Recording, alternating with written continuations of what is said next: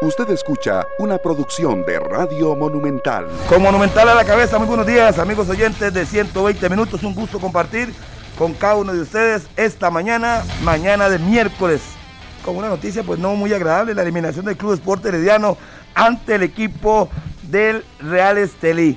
A pesar de que todo el mundo dijo que el Estelí jugó bien, me parece que no hay forma de justificar una eliminación contra el equipo nicaragüense y creo que si el técnico no fuera Jafet Soto estaría fuera de la institución, pero bueno, quedó fuera de Herediano, un golpe muy bajo para el conjunto rojo y amarillo, la Liga Deportiva Alajuelense ganó 1 a 0, gol de Jürgen Montenegro ante el equipo panameño, que hizo lo que hacen normalmente todos los equipos, que es meterse atrás, buscar la contra y al final Alajuelense encontró el gol con una buena jugada montada entre Brian Ruiz, Alex López, define Jürgen Montenegro y con eso clasifica a la siguiente ronda, jugará la liga de hoy en ocho días frente al Real Estelí en el torneo de CONCACAF. También ya tienen la semifinal, la primera semifinal del fútbol de Liga de Ascenso.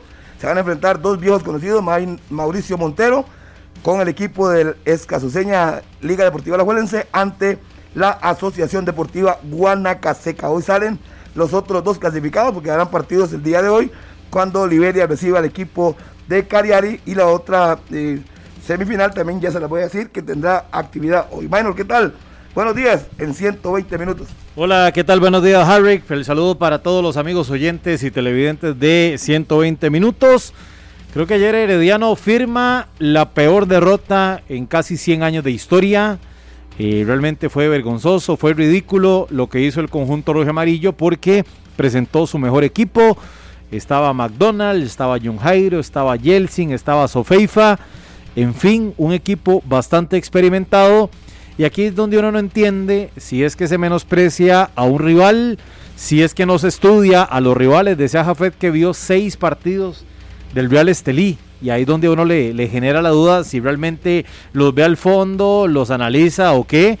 Porque cuestionar nada más que ayer le faltó actitud al equipo rojo amarillo, creo que es una justificación muy pobre que hace el técnico Jafet Soto, y usted muy bien lo decía Harry, que me roba las palabras, y lo dije temprano en, Noticias Monumental, si el técnico fuera, póngale el nombre que usted quiera, creo que ayer mismo eh, hubiera existido noticia en el banquillo rojo amarillo, o bien, eh, si, si hubiera sido otra normalidad, en cuestión de momentos o de minutos estaría llegando un comunicado de prensa, ¿verdad?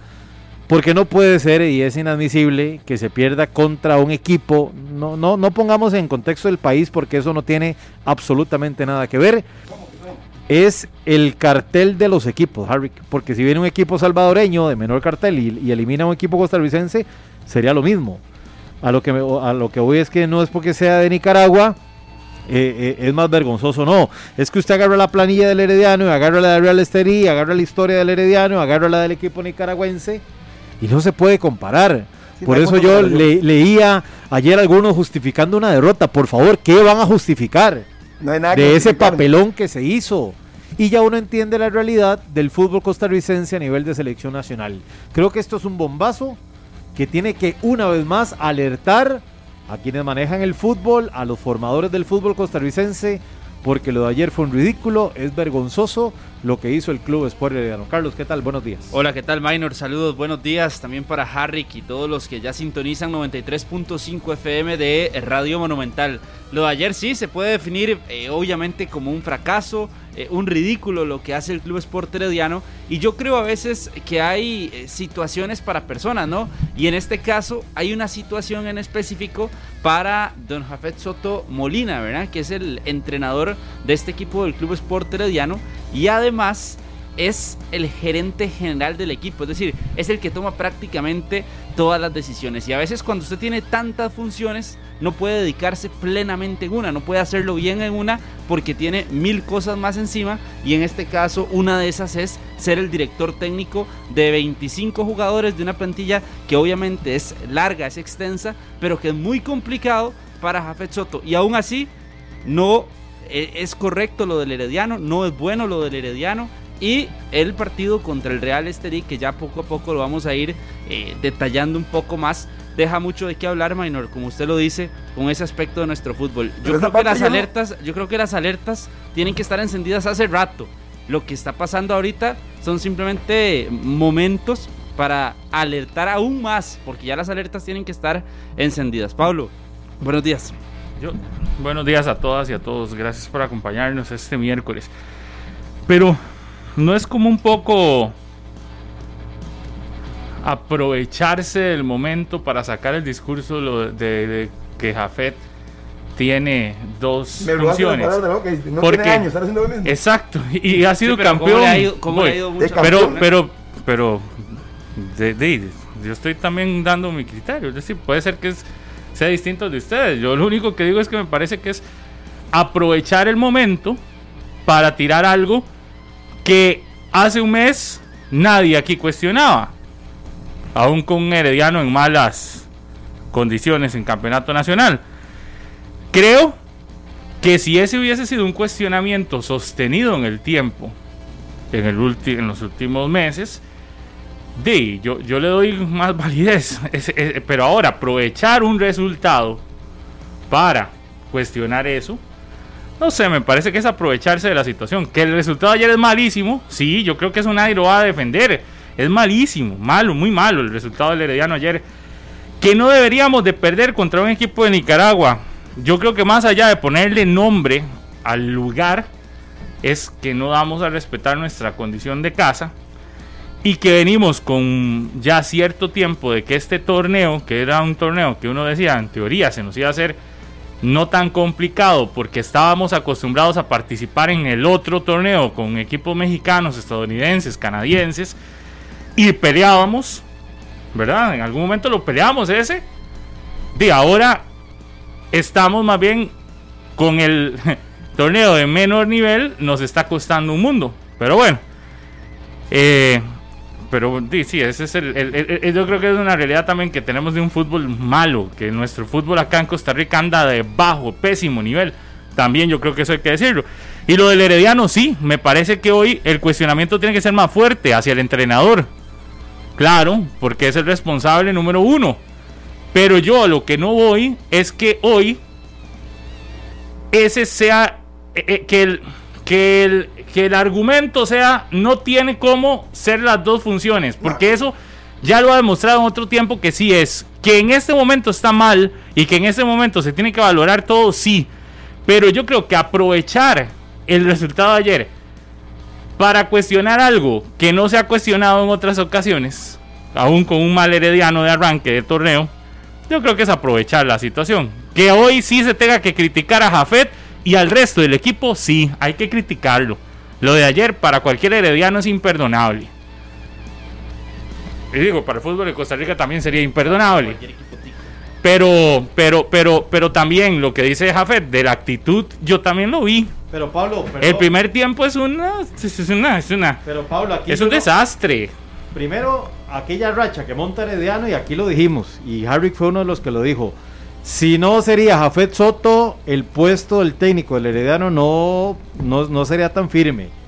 En, una, en un rendimiento malo Sí, de- que- Herediano, Pero, y aquí lo dijimos. pero estamos de acuerdo, yo creo que eso, en eso estamos de acuerdo, que es lo mismo que, que lo de Paté en. Exactamente. El nombre de Paté es, es muy fuerte. Pero esto entonces será por lo mismo está. si el hubiera perdido. Pero es hay que señalarlo. sí, no, pero es que yo estoy de acuerdo en eso. Lo que no estoy de acuerdo es que hoy se venga a decir, como acaba de decir Carlos, que es que no puede asumir las dos cosas. Porque eso razones, sí, Pablo. eso sí lo ha hecho. En otras ocasiones lo ha hecho Pero y nadie lo ha cuestionado. lo, lo que sí está claro es que Yo creo que eh, eso es este aprovecharse año- de un resultado para decir algo que no se ha dicho en todo el tiempo. No, lo- que lo- sí hay que señalar a Sí, Jafet. claro. Yo estoy de acuerdo. Claro, a Jafet y, a todo el equipo. Y, lo que sí está claro, lo sí, yo lo, lo- lo de la doble función es lo que usted está Sí, diciendo. es que eso no, no, no, porque, así no- fue, porque fue así fue campeón Exacto. Para mí el tema de la doble función no, No, no, es. no. Eh, Para mí es lo de ayer. Lo de ayer es fatal. Lo de ayer hay que señalarlo. Claro. Y yo estoy de acuerdo con usted. Como yo dije en algún momento con Paté. Sí. Si no fuera Paté el técnico, no sé cuánto le estarían a- a- Aguantando. la cuerda. Sí. Ah, Voy con Jafet. Si no fuera Jafet el mismo. técnico, quizás no le aguantan tanta cuerda. Pero también. Yo creo que aquí hay también una responsabilidad de jugadores. Ese primer tiempo de ayer, a ver, yo, yo me, yo me siento a ver y, y digo, es, Yo, ¿de qué, qué puede hacer Jafe? De ir Ah, a meterse ahí también. yo no, también. después, de lo, después de lo que hizo las pasadas, sacar dos de un momento en 25 minutos, no estaban cumpliendo, lo saca. Y los deja en evidencia, pero al dejarlos 45 minutos, de, está- es cómplice también de la situación. Sí, sí, Debió sí. haberlo sacado a los que él considera que no estaban funcionando. No, y, y este resultado lo desnuda como técnico. Para mí, Jafet Soto ha venido eh, a la baja en el rendimiento como técnico del Herediano, donde se tiene que, no sé, Orlando Moreira y compañía analizar realmente la parte de entrenador de Jafet Soto como técnico del equipo. Porque me parece que ha perdido juegos donde lo han desnudado y no ha tenido la capacidad para recomponer. Y yo sí quiero hacer énfasis a la conferencia de prensa de Jafet Soto ayer, donde no pide disculpas al aficionado, donde da un discurso como si hubiera sido una derrota cualquiera. Dice, sí, asumo la responsabilidad, pero la asume, eh, es mi impresión y este es mi criterio, como por salir del paso y no realmente sintiéndolo. Yo ayer no vi a Jafet Soto dolido. Yo creo que ayer Jafet Soto, cuando llega el, el pitazo final, no entiende ni dimensionó la derrota que acaba de sufrir su equipo porque es que no puede ser posible. Y el discurso y las explicaciones que da la conferencia de prensa, si yo fuera herediano, pero lo veo como costarricense, yo digo, no, no, no, este no puede ser el discurso de un técnico que acaba de, de- de apuntarse, creo que la peor derrota de la historia de un equipo. Sí, que querían quedar para la historia y ahí la tienen. En ese sentido, también lo de, lo de Herediano y esa falta de actitud de la cual hablaba Jafet Soto anoche también, creo que es un reflejo y será un reflejo a final de torneo y, y después de diciembre de que Herediano va a tener que hacer muchísimos cambios, muchísimos cambios dentro de la institución, no solo en el cuerpo técnico, que creo que antes de iniciar el torneo, cuando anuncian con bombos y platillos la llegada de Jafet Soto, lo hicieron con un cuerpo técnico completamente rojiamarillo, ¿verdad? Con Pablo Salazar, con Sí. Jewison Bennett, con Víctor El Mambo Núñez, y a veces también eso es reflejo de que una vez más el llevar figuras de la casa por haber sido futbolistas no quiere decir que ya van a tener éxito en el Herediano, que ya van a tener eh, triunfos simplemente por ser exfutbolistas y por tener o ser considerados como leyendas de este equipo rojiamarillo. Lo de ayer del partido también eh, se suma otra vez el tema de Herediano, por ejemplo, en la clasificación del campeonato nacional, ¿por qué clasifica Herediano? ¿Es o por el mal rendimiento de sus rivales o por méritos propios? Entonces ya ahí uno puede empezar a desmenuzar un poco lo que ha sido Herediano a lo largo de este semestre y cuidado y no desde, todo el año, ¿verdad? Enero prácticamente después de ser campeones, Herediano sufrió y ha sufrido a la baja. ¿Y eso qué quiere decir? Que necesitan muchos cambios dentro de la institución, porque Pero si que- quieren celebrar así, el centenario lo van a celebrar amargamente y lo van a... a- los, los- los van a entristecer bastante, Pero ¿verdad? es que si uno, digamos, usted Carlos, es que yo lo escucho y yo digo que usted está como se aprovecha las circunstancias y tira y tira. Yo digo, este mismo equipo que perdió con el Estelí, le ganó esa prisa de la Supercopa. Exacto. Yo también creo Entonces, igual. Yo, no- yo no puedo pensar de que, ok, fracasaron en este intento Sí, pero le ha, le ha Suave, costado, Harry. Suave, suave. Con los jugadores que tiene Herediano, creo que hasta usted dirigiendo el equipo, haciendo un poquito de fútbol y de técnica, lo hace campeón. Tiene buenos jugadores. Que tiene mala racha, sí. Que es una mala racha lo que pasó ayer y que ganó bien el cuadro nicaragüense, perfecto. Pero yo no venía aquí a coger una camioneta llena de tierra y echarle todo al equipo herediano. Si ese mismo equipo, los mismos jugadores, mismo entrenador, aunque no estuvo en el banco, pero ahí estuvo dando Claro. las indicaciones, fue campeón. Es que yo- la Supercopa prácticamente fue amistosa. Pero- de alguna forma, pero usted Es se que pone ya- a ver. ya usted viene pero, quita Harry, valor a la copa. Usted se No, pone no, a ver, no, no, usted no, se pone no. a ver nombre por nombre del Herediano y usted se da cuenta que hay figuras que llevaron y que no han pesado. Que no han sido las figuras ¿Quiénes? que, que usted ocupaba un equipo. Por ejemplo, ayer entra Suander Zúñiga de variante. No se ha encontrado, no ha podido ser titular en el Herediano. Yael López es otro. Jendrik Ruiz, que pese a que llegó a los 100 goles, pese a que es el máximo goleador histórico del Herediano, no ha encontrado su mejor nivel. Pero yo Pero creo que le pasa a todos. ya estamos ¿Verdad? llegando a un punto ¿Qué en pasó el que con sí. Bernie Burke que todos conocimos en la final Sí. contra la Bueno, Juelense? ayer ¿Dónde entró está? bien. Sí, pero, pero de hecho, tuvo pero la fue de- constancia minor, de las la- mejores la- pinceladas la- del Herediano. La, la constancia a lo largo de este año, del 2020, ¿dónde están esos jugadores que levanten la mano, que vuelvan a ser figuras, sino que muchos Pero ya estamos llegando a un punto, efectivamente, estamos hablando de algunos jugadores que no rinden. Pero ya de ahí a yo hoy que decir que le va a ser que le va a ser eh, imposible que el centenario de- yo, yo esto esto de ayer no le califico a que va a tener un pésimo centenario ni nada de eso, es que es que yo creo que es Pues, lo que usted dijo. Vamos, por eso sí, yo eso no lo compartiré jamás. Yo, digamos, yo hoy voy. El resultado de ayer, malo, muy malo. Eso está claro. Pero de ahí a calificar lo que le venga al Herediano por el resultado No. de ayer, yo creo que no. Igual, a como no es a como no es un super equipo porque gane un juego en CONCACAF, tampoco es el peor equipo porque pierda uno. Estamos hablando de que es un equipo que está mal y que en este momento los resultados no lo avalan. Eh, eh, pierde con Saprissa el, el, domingo pasado, ayer pierde eh, contra el Estelí, no, no avalan esos resultados, están teniendo un mal momento. Tendrán que evaluar a futbolistas, ahí sí estoy de acuerdo. Habrá jugadores que no están respondiendo, lo de la salida de Esteban Alvarado, no, para mí no está bien en pleno campeonato, que se vaya en cierre de campeonato, pero bueno, se fue. Creo que el tema no es tampoco portería, porque Brian Segura es un buen portero, pero sí estoy de acuerdo con algunos jugadores que, que, que no están respondiendo a lo que se les esperaba, y sí estoy de acuerdo con ese nombre de Suander. Lo de Jendrik creo que no ha sido el determinante, por ahí parecía que se iba a, levantar o a despertar, pero tampoco se ha despertado. pero Yo, nada más voy a esto. Yo aquí hoy no puedo, por esa derrota de ayer, decir que, que se le viene un panorama oscurísimo, sombrío, que, que, va, que va a entrar por un desierto. No, porque el fútbol te da revanchas y, la revancha podría ser hasta, hasta cierre de este campeonato.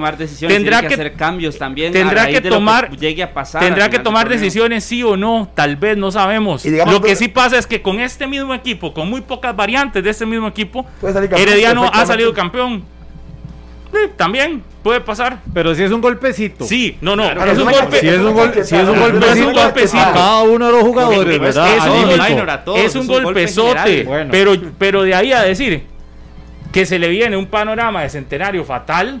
Yo tampoco lo voy a poner tan fatalista. puede venirse, puede venirse. Si no se hacen cambios, si no se toman decisiones, se puede venir un panorama complicado. no se puede, no se puede eso. Oiga, y si no se mencionaba a Suander y todo. Es que yo le voy a repasar la formación del Herediano. Brian Segura, Aaron Salazar, Keiner Brown, Keisher Fuller, Orlando Galo, Randall Azofeifa, Yeltsin, John Jairo Ruiz, Leandro Barrios, Jendrik y McDonald. Todos campeones. todos. Mundialistas. aquí hay mundialistas. Campeones. Aquí hay campeones nacionales. Está pero por eso, histórico. Pero, pero por eso mismo, entonces, no es aceptable que sea una cuestión de, actitud. Es decir, por eso, si lo que se ve de actitud, y por eso, si, hoy, si el técnico también ve que hay actitud, eso no es, no es aceptable para un equipo de ese nivel. Entonces ahí sí el entrenador va a tener que llegar a decir, mira señores, y poner mano fuerte. y, este la dirigencia este también. usted lo ve en una final perfectamente. Claro, por, eso es que yo digo, ese mismo equipo puede ser campeón. pero hombre por hombre, ¿verdad? Usted tiene que ver ese equipo eh, por nombre por nombre y usted se asombra. Pero ahora, ¿cuál es el rendimiento de cada uno de esos jugadores que usted nombró? Por ejemplo, Jelsin Tejeda aquí vino con un papel de figura. ¿Cuánto le está costando a Jelsin encontrar su mejor nivel? pero por ejemplo, Ronald González dijo que va bien estaba top. sí, para ustedes está top Jelsin Tejeda. Jamás. Ronald González sí. para Ronald González Fuller, sí. Keisher Fuller, Keisher Fuller que todos conocimos cuando llegó a Herediano, que incluso vistió camiseta de selección nacional. ¿Dónde está?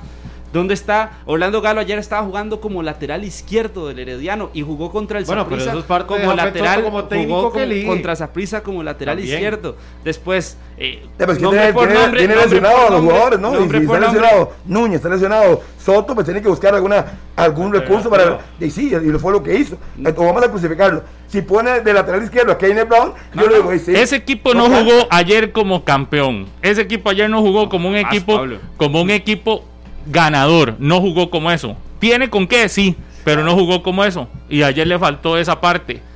El entrenador tendrá que poner las barbas en remojo y darse cuenta que si no fuese él el técnico, como gerente deportivo, estaría hoy ¿qué? Eh, muy molesto y estaría hoy quizás hasta poniendo en dudas la participación. Entonces él mismo. Hoy estaría asumiendo Jafet Soto Paulo como interino y apaga, y, y apaga fuegos una vez más cómo han sido las posiciones. Él mismo se tiene que evaluar. Cómo, él, llegado. él, mismo se va a tener que evaluar y con la transparencia. No, evaluarse no, ya es dar un paso al costado él mismo. si el técnico fuera Carlos Serrano, hoy usted, Carlos, hoy usted no estaría ya. pero es que no, digamos, es que es lo mismo. Yo, yo, yo, aquí voy con Harry, es lo mismo que cuando se hablaba de que Careviga al partido 12 tenía que ir. No. En pleno campeonato, yo no creo que tengan que cambiar de entrenador daría peores muestras más bien. No, lo que termine el torneo con Papel Soto, ya quedó eliminado la CONCACAF y sí, fracasó en ese intento, pero no tiene la posibilidad de lavarse la cara ganando el título.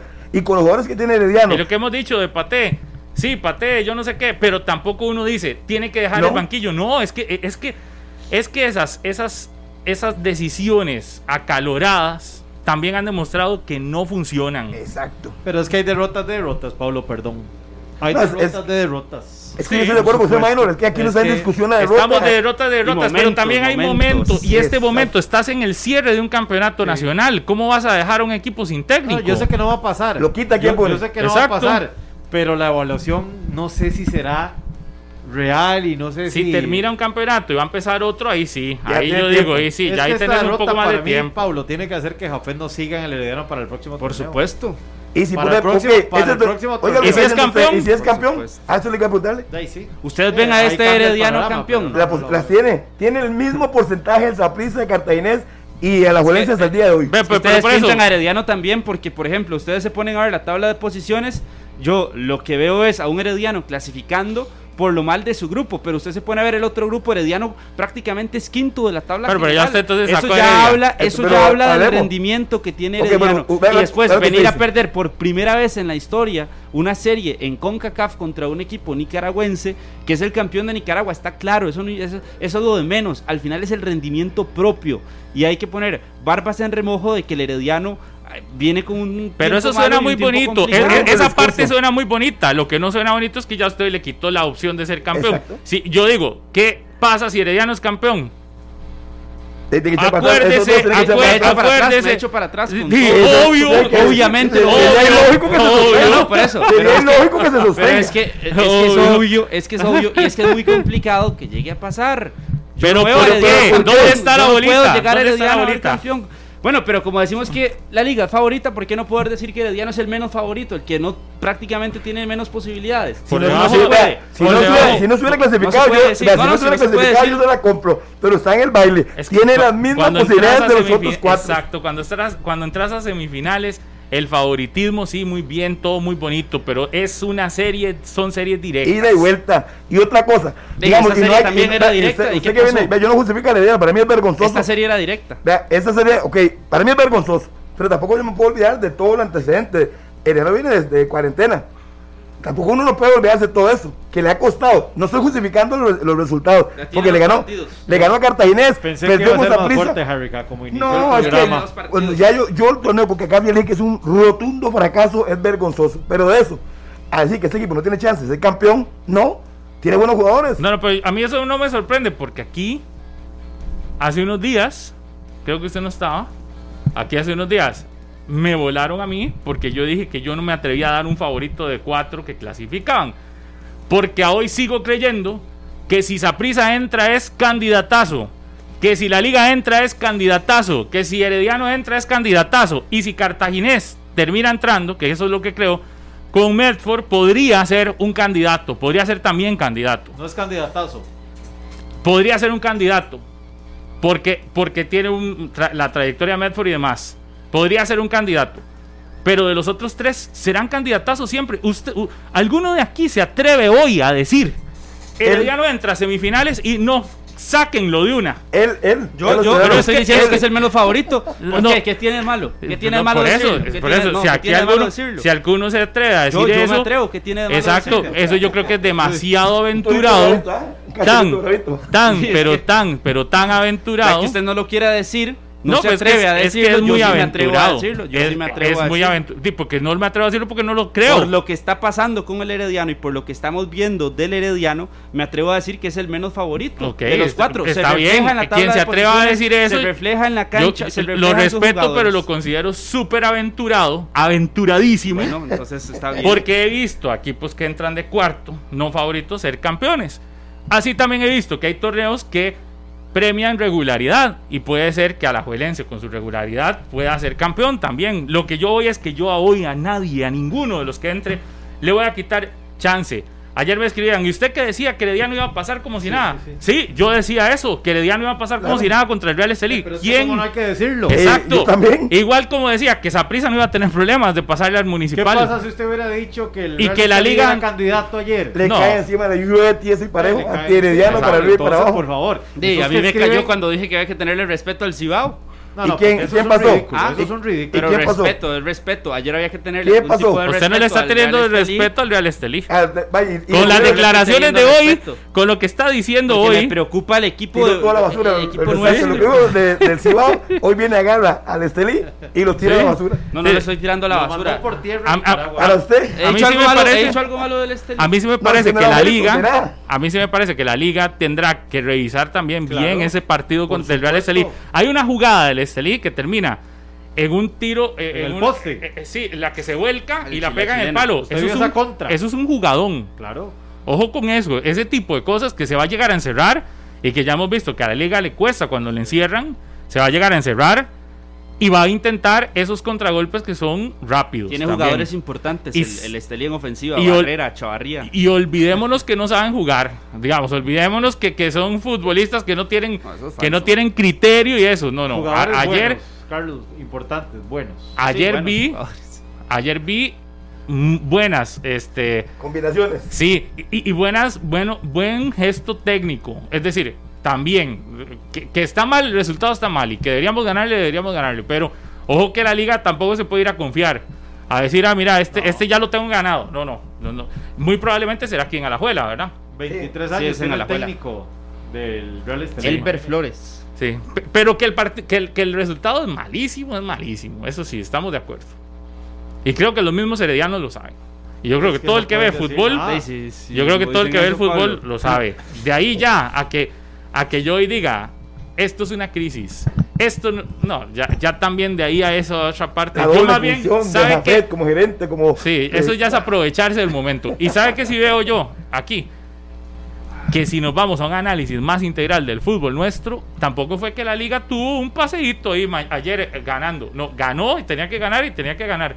y lo Pero hizo. nos está costando tanto, tantísimo enfrentar a estos rivales. A cualquiera.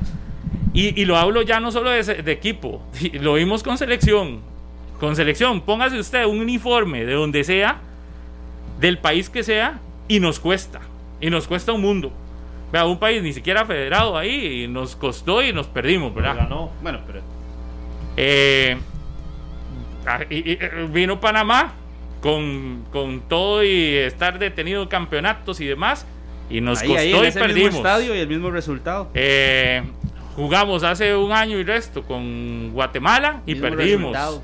Entonces, que el fútbol nuestro anda bajo, bajísimo, también esto lo que hace es seguir reflejando esa, esa realidad.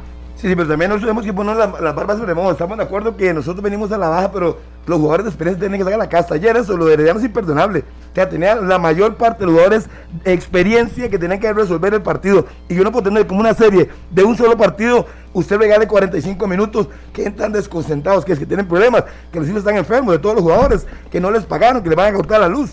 O sea, no, es que hay justificaciones que a mí no, no me calzan. O sea, es una responsabilidad com- completa.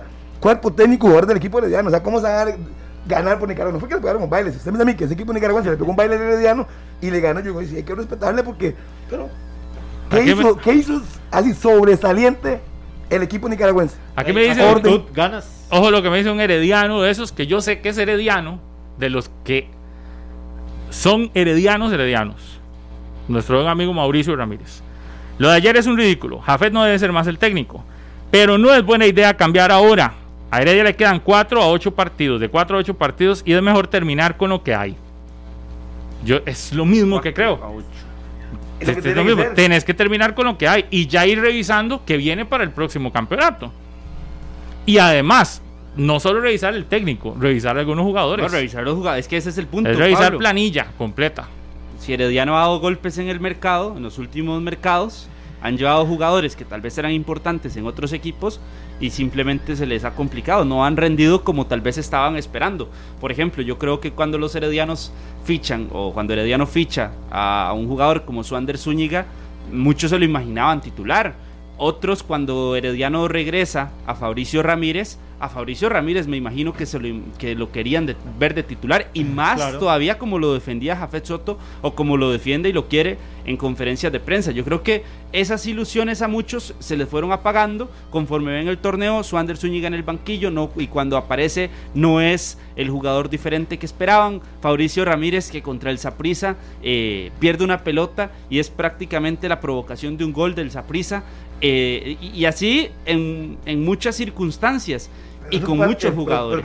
Pero, es parte del fútbol, o sea, eh, también... Sí, Harry, pero hay que señalarlo, ¿no? Un momento, no, señálalo, pero no es titular su gente porque quiero conocer que Gerson Torres ha hecho un buen torneo. O sea, no es que no lo pone porque no, Gerson Torres ha respondido. Jefferson Brenes hasta hace poco perdió la titularidad. Tenía sentado a Granados y a Sofeifa. Entonces, el rendimiento de algunos provocó la banca de otros. Entonces hay que darle méritos a los Claro, pero por ejemplo, ¿de quién esperaba más usted? ¿O de quién podría esperar más usted? De un jugador como Jefferson Brenes, ¿verdad? Que creo que el cartel con el que venía no era tan alto. La juventud que tiene, usted no claro, limón, yo no, le estoy, pero, pero escuche, no le estoy quitando ningún mérito a Jefferson Brenes. Para mí Jefferson Brenes es uno de los puntos más altos que ha tenido este Herediano y es uno de los jugadores que nos estamos ganando eh, por su edad y por sus condiciones. Pero ahí es donde yo digo, ¿usted de quién esperaba más, por ejemplo, para este torneo? ¿De un Randall Azofeifa, de un Oscar Esteban Granados o de un Jefferson Brenes? Entonces, ¿qué está pasando con Randall Azofeifa y qué está pasando con jugadores como Esteban Granados? Randall Azofeifa al inicio del torneo se lesionó, estuvo mucho tiempo fuera, Granados se lesionó, Brenes aprovechó, Jelsin empezó a jugar también el titular entonces, no es que llegaron ahí y se sentaron porque llegó Brenes y no, no, no. Los otros fueron a pelear el puesto y aparte las lesiones favorecieron a Jensen y a Jefferson. No es que tampoco fue que se sentaron ahí a aplaudir y jugar con el nombre. Dele mérito a los que entraron. Su le ha costado obvio porque Gerson Torres ha hecho un buen torneo. Es muy simple. Por eso es que no puede jugar ahí. Aquí y, está jugando ahora porque, eh, porque Gerson está lesionado. Si, no me, si mal no recuerdo, está lesionado Gerson Torres. Pero por lo demás, es, competencia. La competencia te lleva a, ser exigente. Fuller, ¿cuánto tiempo estuvo en el banco? Sí, pero la competencia. Porque Galo aprovechó. Ahora la situación de los lesionados por la izquierda ponen a Galo a la izquierda, que en la liga lo hizo. Es que se han dado muchos, muchos factores que uno, yo no estoy justificando la vergüenza de ayer, pero sí como equipo, que yo no soy herediano todo el mundo lo sabe, pero yo estoy viendo la realidad de lo que he visto de ese equipo. COVID, lesiones, le ha costado un mundo a ese equipo herediano. Pero tiene buenos jugadores y usted no puede, si ya se metió, no puede descartarlo. Porque Herediano monta una racha de seis partidos y es campeón. Igual a como le puede ir mal. Exacto. Igual a como puede ser que esa prisa. Exacto, igual a como puede ser que esa prisa, si es el rival, si termina siendo el prisa el rival de semifinales, le pueda terminar de hundir y hacer todavía que el torneo sea peor, ¿verdad? Y ahí entonces, si Saprissa lo saca. las dos opciones. Exacto, lo saca el Saprissa o la Liga, el que le toque, o Cartaginés, lo saca. Entonces ahí sí viene la valoración. ¿Qué van a hacer en el próximo torneo? Pero hasta el día de hoy está vivo. Y ese equipo, mm, no me gusta esa frase mucho, pero si tiene posibilidades y lo puedes matar, acábelo. Porque se levanta y usted en ese torneo hace seis partidos buenos. Sí, es campeón. Campeón. Sí, sí, sí. Si ya, si ya terminaste, si ya vas a terminar esto que viene, si no, ¿cuál es la otra opción? Puedes traerte a. que a Minor Díaz, ¿será? digo, está, y está cerrando un torneo. Y digo, y, estoy hablando de, un herediano, herediano, y que. Uh, digo, estoy dando así ideas. Pero igual creo que no sería el momento. Igual creo que no, no, no debería ser el momento. Sí también creo que con esa planilla con la que muestra el Herediano ayer, con la que se presenta ayer, y escuchando a Jafet cuando termina el partido diciendo que en el primer tiempo no se jugó a nada, y yo creo que todo el mundo lo vio. ¿Y por qué yo hablo tanto del primer tiempo? Porque en el segundo hay más, un poquito más, tampoco es que fue un montón más, pero si hay un poquito más. Creo que lo más desastroso termina siendo el primer tiempo. Eh, también es imperdonable, también ahí tenés que llegar a ver sí, lo que te han aportado los que llegaron y también lo que te está aportando en global los que están. Es la planilla más cara de Centroamérica, Pablo. La del Herediano. No sé si será. Es la, más, es la más amplia. Se puede. Es la más, cara, la más, amplia, claro. ah, bueno, según eso. Porque yo creo que también andará muy similar con algunas otras del campeonato nacional. es que los jugadores que tiene Herediano, por eso yo yo no encuentro justificación alguna. Jamás. Yo no la encuentro. No puede haber. Que ninguno, aquí en esa mesa que yo he escuchado en ese rato. De nadie justifica lo de ayer. Nadie justifica lo de ayer. Nadie. De, No usted está diciendo que la pandemia, que las Ah, no, lesiones, no, que situaciones es que han afectado, eso ya justifica. Usted no, usted no escucha. Yo dije, antes de decir eso, dije, es vergonzoso haber quedado fuera ante el Estelí. Pero, Después se suavizó. pero. Sí, pero ahí viene el pero. Toda la, toda la coyuntura que trae. Es que es muy fácil venir aquí, aprovecharse que lo sacó el Estelí y tirar y tirar y tirar. Eso es muy fácil. Pero también hay muchos factores que uno tiene que tomar en cuenta. Repito, por segunda Harry, se vez. enfrentó al Cartaginés, se enfrentó al Saprissa. Y que ganó uno y perdió el otro. Sí, sí, pero no importa, ya había activado la competencia. Y contra dos rivales de peso. Pospandemia, ¿qué pasó? El primer partido No que tienen ser. pospandemia Llegó para y ganó ellos. y ganó al Rosa, en el Fello Mesa. En el Fello Mesa. Y, ¿Cómo? entonces- y? y, pero se- obviamente se ve ese equipo. ¿Qué jugó- ¿Cómo lo vio usted el primer tiempo? ¿Lo vio? Corriendo. Jugó el domingo con pista Ayer era martes. Ah, entonces, de ahí, pobrecito. No, no, no, ya, le, ya, ya le dije que Ah, no es justificación la eliminación, pero tampoco se puede despedazar y ese equipo tiene las mismas posibilidades. Pero Harry, por favor, ¿cómo no despedazar? Si es un, es un papelón. Pero yo acaso eh, lo he aplaudido. Pero no, es que usted está buscando justificaciones No, no, no, ante una derrota Bueno, histórica. Vamos, vamos a suponer que esto es un muro de contención. Sí. El papel de ayer no pasa este muro. Es vergonzoso. Vergonzoso. Pero también Y que se analiza a Jafet como técnico. Sí, por supuesto, pero El ahora no. rendimiento, el balance. en estos momentos no es en hora esta de cambio. temporada. Sí, totalmente de acuerdo. Sí, eso lo hará Orlando Moreira, Juan Carlos Retana y todos los directivos del Herediano. Si han quitado a de la pava que lo, tra- lo traen y no funciona, han quitado técnicos, así que no van a, no van a valorar eso. Pero No lo a sé. hoy, a mí me, a mí, a mí no me entra la duda, honestamente. A mí me entra la duda, ¿qué duda tiene? honestamente. Que se entre un análisis como eh, real, como si fuera otra persona. Yo estoy casi seguro que sería el mismo Jafet que le dice a, a Fuerza Herediana. Herediana, dice, con permiso señores, ya no sigo. Pero él, no porque alguien en una reunión le diga, mire Jafet, este, yo creo que tenés que hacer un, hacerte a un lado.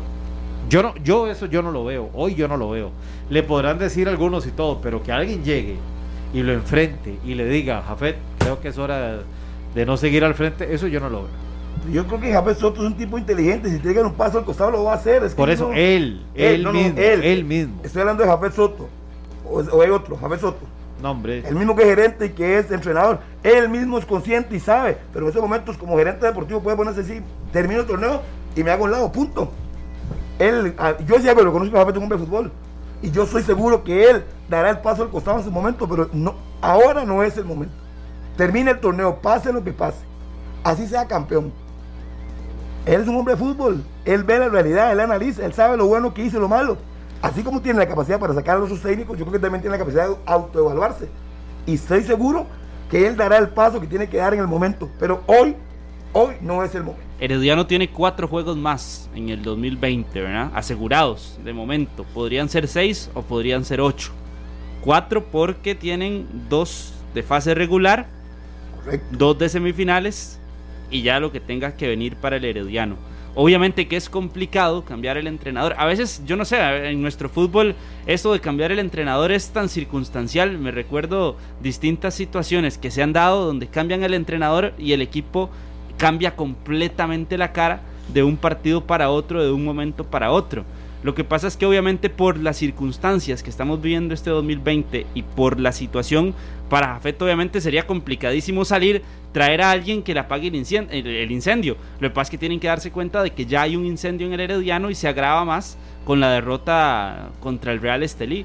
Lo de ayer es un fracaso, es, es que es rotundo, es que no hay otra palabra para poder denominar eso de, ayer. No hay forma de justificarlo, no hay forma de decir que la pandemia, que las lesiones, no, no, no hay forma. Lo de ayer fue rotundo, fue un fracaso y obviamente que tienen que, eh, deberían estar hoy reunidos en Fuerza Herediana y en el Herediano para poder tomar decisiones, tanto con Jafet como con jugadores, jugadores que pueden ya haber terminado un ciclo en el Herediano, jugadores que pueden haber llegado y no, no, no, no dieron lo esperado, entonces mejor mandarlos a préstamo.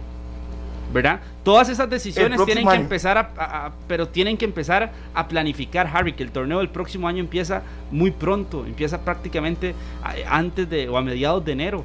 Entonces, las decisiones tienen que empe- empezar a planificarlas, porque si no las empiezan a planificar un mes y medio, dos meses antes, después de un fracaso como el que acaban de tener, es más complicado llegar y tomarlas rápidamente dependiendo de lo último del torneo, ¿no? Ya deberían estar planificando decisiones, haciendo estrategias para lo que será el próximo torneo.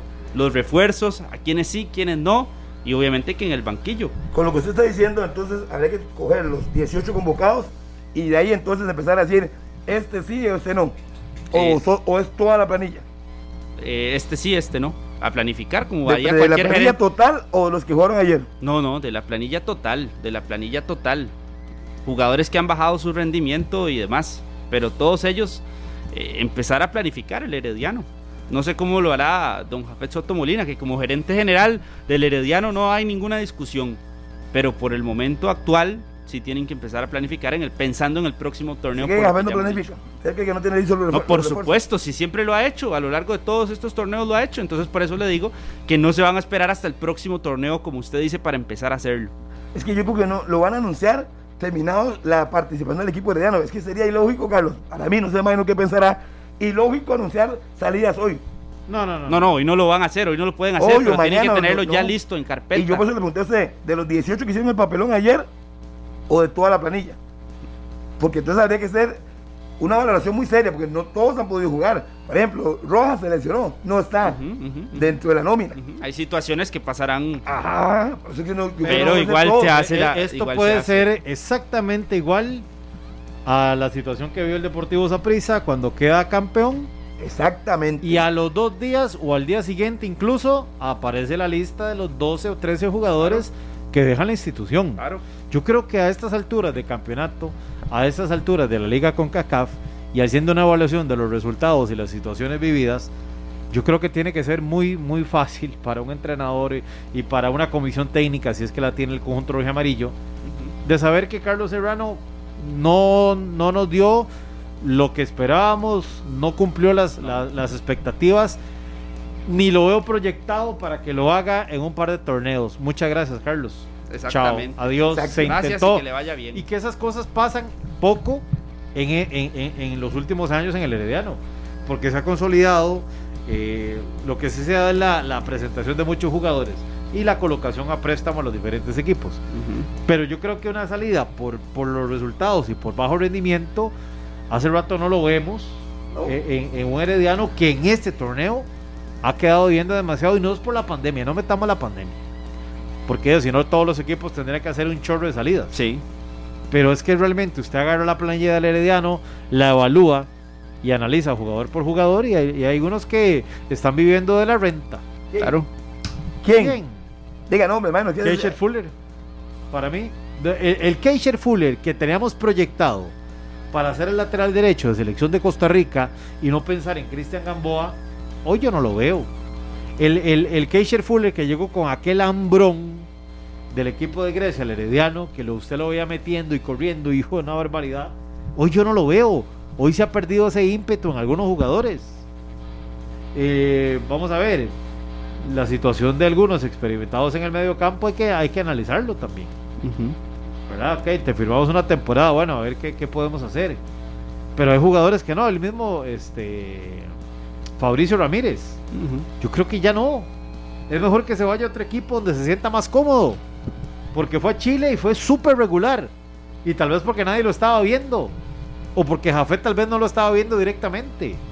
Pero No, viene aquí. pero no tuvo mucho chance de parte ya con el Herediano. Entonces también. No, pero de a- Jafet tampoco. A eso me refiero. ¿Y por qué en Chile sí jugaba? Y fue de los más regulares, incluso anotaba. Entonces tiene que haber algo que rompa eso, porque hay promesas eternas, Harry. Acuérdese de Warren Granados en la Liga Deportiva La Jolense. Dice, hay, hay algunas de esas que están activos. Diego. Estrada, por ejemplo. Acuérdese de esos, de esos jugadores que usted veía un potencial enorme, que iba a ser el X reemplazo de X jugador en una institución grande, y aquí estamos sentados esperándolos. Entonces, tal vez ayer a este muchacho, Fabricio Ramírez, que tiene condiciones, ok, colóquelo en otro equipo, póngalo no sé, en San Carlos, que ocupa un medio, un, un buen creativo. Llévelo ahí donde se libere de alguna presión que él mismo ha asumido, que los medios de comunicación hemos generado y que la misma gerencia deportiva de un club también. Sí. O sea, es que eh, a, a mí me parece que esto no puede pasar desapercibido en el conjunto herediano, Jamás. como muchos le quieran dar eh, eh, la poca importancia a una derrota que va más allá de 90 minutos. O sea, yo creo que esto no puede quedar así, ah, perdimos. No. Incluso si el herediano es campeón, tampoco debería quedar así. Jamás. Y yo honestamente siento que este golpe le zafa la tabla al Herediano para, para semifinales. Creo que sí le va a afectar bastante. Sí, sí, y si no es que ya le habían afectado otras circunstancias, ¿verdad? Obviamente no habíamos visto un resultado como este, un partido como el de ayer, pero a Herediano hace mucho tiempo tal vez le vienen costando eh, cierto tipo de partidos y el partido de ayer es un claro ejemplo de que sí, de que deben tomar decisiones completamente eh, de acuerdo, por supuesto. No hay forma de, de- justificar absolutamente nada en este, en este Herediano y, y es parte de... ¿Y qué me dicen de la Liga Deportiva Alajuelense? Y de su participación de ayer. Al final, yo resumiéndolo, fue un partido donde los panameños llegaron. Al final hace lo que tenía que hacer, que era ganar. el resultado, pero los panameños. Si, lo- si ya te vas al, al, al, al, al detalle, fue el un partido. Muy aburrido. Sí, Muy aburrido, pero también los panas, yo muchos videos. le- Yo me pareció el equipo panamera, Pérez de León, ver a Santos, lo mismo, se pararon atrás. Jicaral en el... en el- Todos en el- hicieron lo mismo, aguantar y jugar a la contra. La liga le reconozco que tuvo paciencia, dándole vuelta a la bola, dándole vuelta a la bola, dando- hasta que era como cansado de estar viendo eso, pero al final logra el objetivo. Pero creo que los panas los estudiaron muy bien y la liga tuvo suerte que eh, lograron encontrar un buen gol de parte de Jürgen Montenegro, una jugada buena Sí, ante López. debutando Jürgens ayer, ¿verdad? En Liga con CACAF, Exacto. competencias internacionales y dándole la victoria a la Juelense. que fue lo único que hizo, por cierto, en el partido de Chile de Paso, pero fue lo más importante, el gol.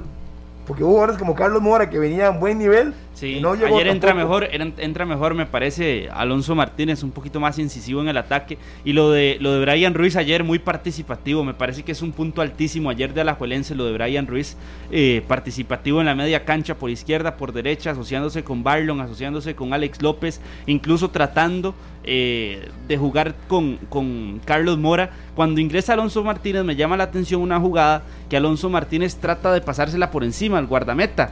Brian Ruiz se le acerca a Alonso Martínez Sí, sí, tenía solo a tranquilizarlo, a equilibrarlo Y dijo- y le dijo, así hablarle, no, ¿verdad? También. no, y eso es parte no. importantísimo de Brian Ruiz dentro de la cancha y cómo funciona y cómo le Es que beneficia a la es liga. la toma de decisiones, ¿verdad?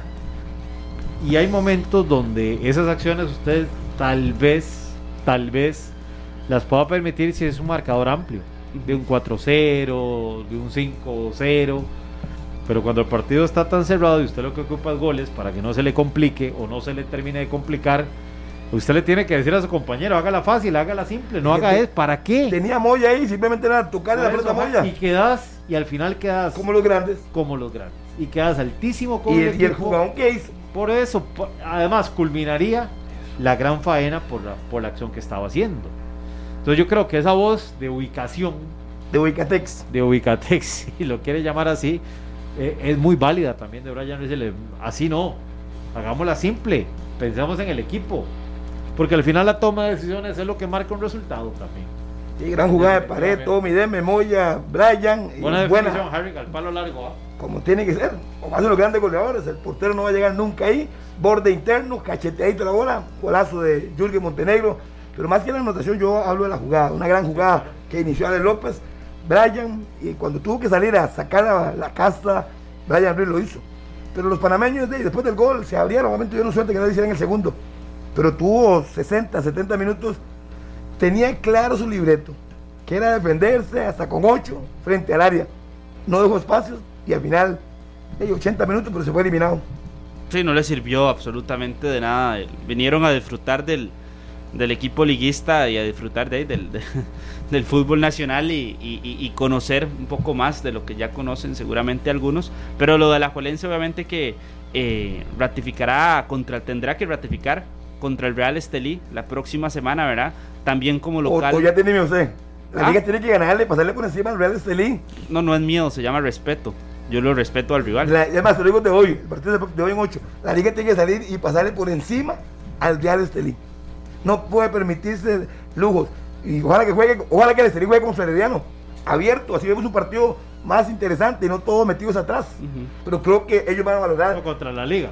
Sí, contra la liga. Que juegue como Sí, que juegue como contra Herediano. Herediano, que jugó abierto ayer. Ok, Sí, que Claro. llega a proponer, que llega a jugar. Sí, claro, si el equipo se le llega a jugar de esa manera, uno espera un buen partido, con muchos goles. Sí, habrá que ver esa parte de- de- del estudio del entrenador, ¿verdad? ¿Cuánto, cuánto puede eh, jugarle igual a la liga que como lo hizo contra el Herediano? Aquí los equipos que le han jugado así a la liga tal vez es un poquito más complicado, ¿verdad? Jugarle así a la liga. La liga se le va encima y la liga eh, puede ser un tren en, en- en el ataque. Y que no me hagan con cuentos de que le faltaban cuatro a los panameños y que tres al otro. Y la vez pasada la Juelense tuvo que jugar hasta con 13 jugadores en el banco y tuvo fuera su equipo estelar y sacó la serie. Todos saben que eh, los exámenes COVID se van a hacer. Y si usted eh, tiene algún problema y sale positivo no puede jugar. Entonces eso no va a ser excusa ni para la liga, ni para Saprissa, ni para nadie. Usted sabe que ese tema también, por ejemplo, ahí se quita una justificación el Herediano, porque Herediano tuvo la salvedad de que pudieron contar con la gran mayoría de jugadores que iban que habían dado positivo. Es decir, no hay eh, otra otra justificación menos para el, para el Yo- Herediano. Yo, yo veo aquí que el rival de la liga, hablando ahora de la liga, que, que clasifica, eh, no, el, el Estelí. el que viene, el Estelí, este, hoy lo verán todos igual a como lo veíamos eh, antes de la serie contra Herediano. Es decir, la obligación hoy de Alajuelense en una semana, que es que se juega, ¿verdad? El, el partido este debe ser sí ganar, sacarlo, está, va a estar en casa y demás, esa es la obligación. Pero de una pensando en que es un partido sacado ya, Para mí sí. O sea, yo- es que tampoco a yo- pesar de lo que vimos ayer. Es que yo tampoco vi así grandes cosas del Estelín contra el Herediano. que Usted me diga a mí, es que los vi haciendo, Pero hace muy buen bloque. todos lo hacen, al final reciben el gol. O sea, yo, yo no, digamos, si yo viera a Pablo, no sé, siete jugadas que uno dice, mira, Pero sí debería ser que la liga tiene que mejorar el estilo que le vimos ayer. Ayer creo, creo que ayer fue superior a la Juelense. Igual cuando un equipo se le encierra, le cuesta. Y ayer no era una cuestión de que, de que iba. Ayer no, le está, no se le está dando un premio por jugar lindísimo. No, no. Ayer el, el tema es ganar. Y en Ganar. estas series es ganar. Pero en cuando ya uno ve que un equipo se llega a encerrar, cuando uno ve que un equipo contragolpea, que te pueda anotar. De hecho, el, el- el San Francisco ayer tuvo una en el primer tiempo, que es una salvadota de Junior Díaz, que ese gol hubiese entrado, Sí, que el- digamos. el, delantero engancha y Junior Díaz la saca. Ese gol hubiese entrado y, y creo que el partido se le, se le hubiese complicado demasiado a la liga. Por suerte para la Juelense no, no, no entra esa anotación. Y la liga tuvo para liquidar también. Hay una en el cierre, cuando el partido estaba 1 a 0, que la liga hace un contragolpe y me parece que la lentitud en dar el pase de Barlon a Alonso Martínez fue lo que lo deja en posición adelantada, más que el pase de Alonso Martínez hacia atrás para Saurío, creo que era. para Machado.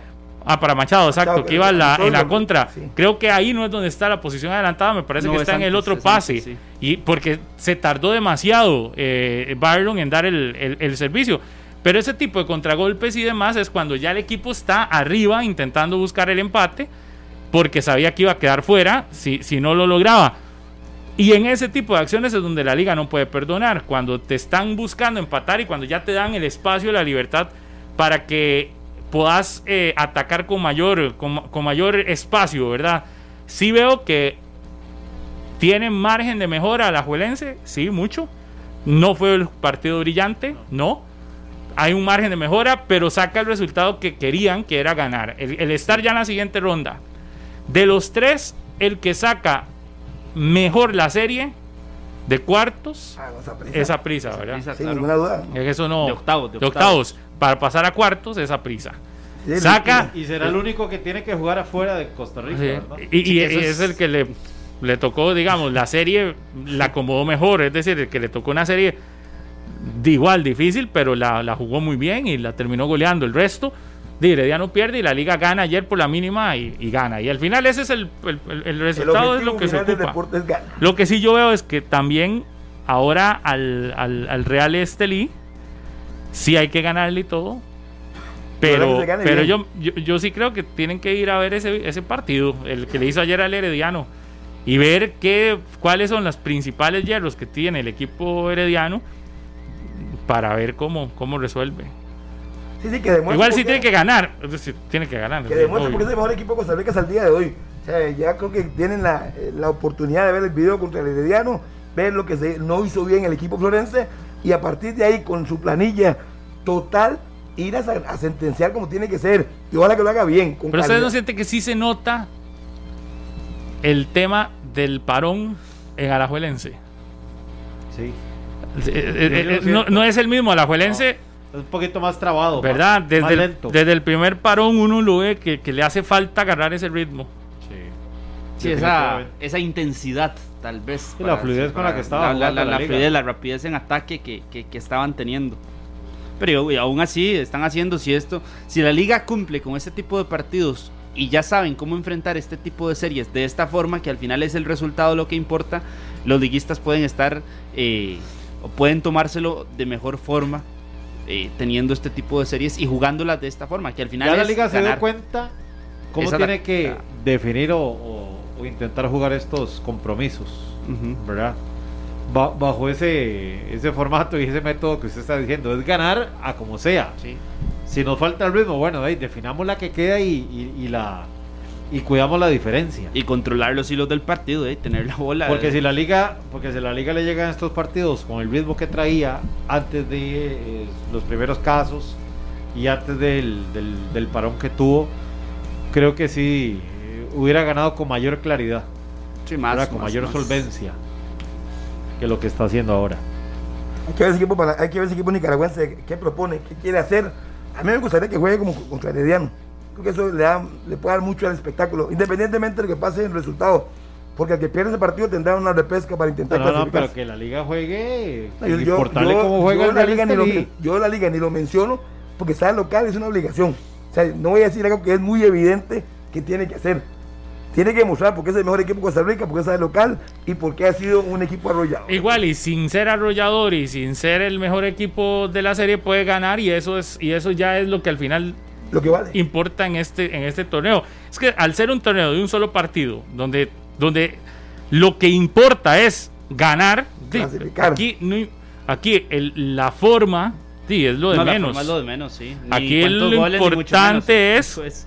Ganar y dejarse sacar la serie, llegar, pasar instancias, pasar instancias, pasar instancias, hasta llegar a la final. Por eso es que lo de la Juelense ayer, sí, si, si querés ver algo crítico, podría ser que puede mejorar en, en- en- en algunos aspectos más de intensidad, más de, de cómo abrir cerrojos cuando, cuando, cuando el equipo es tan así, tan encerrado, ¿verdad?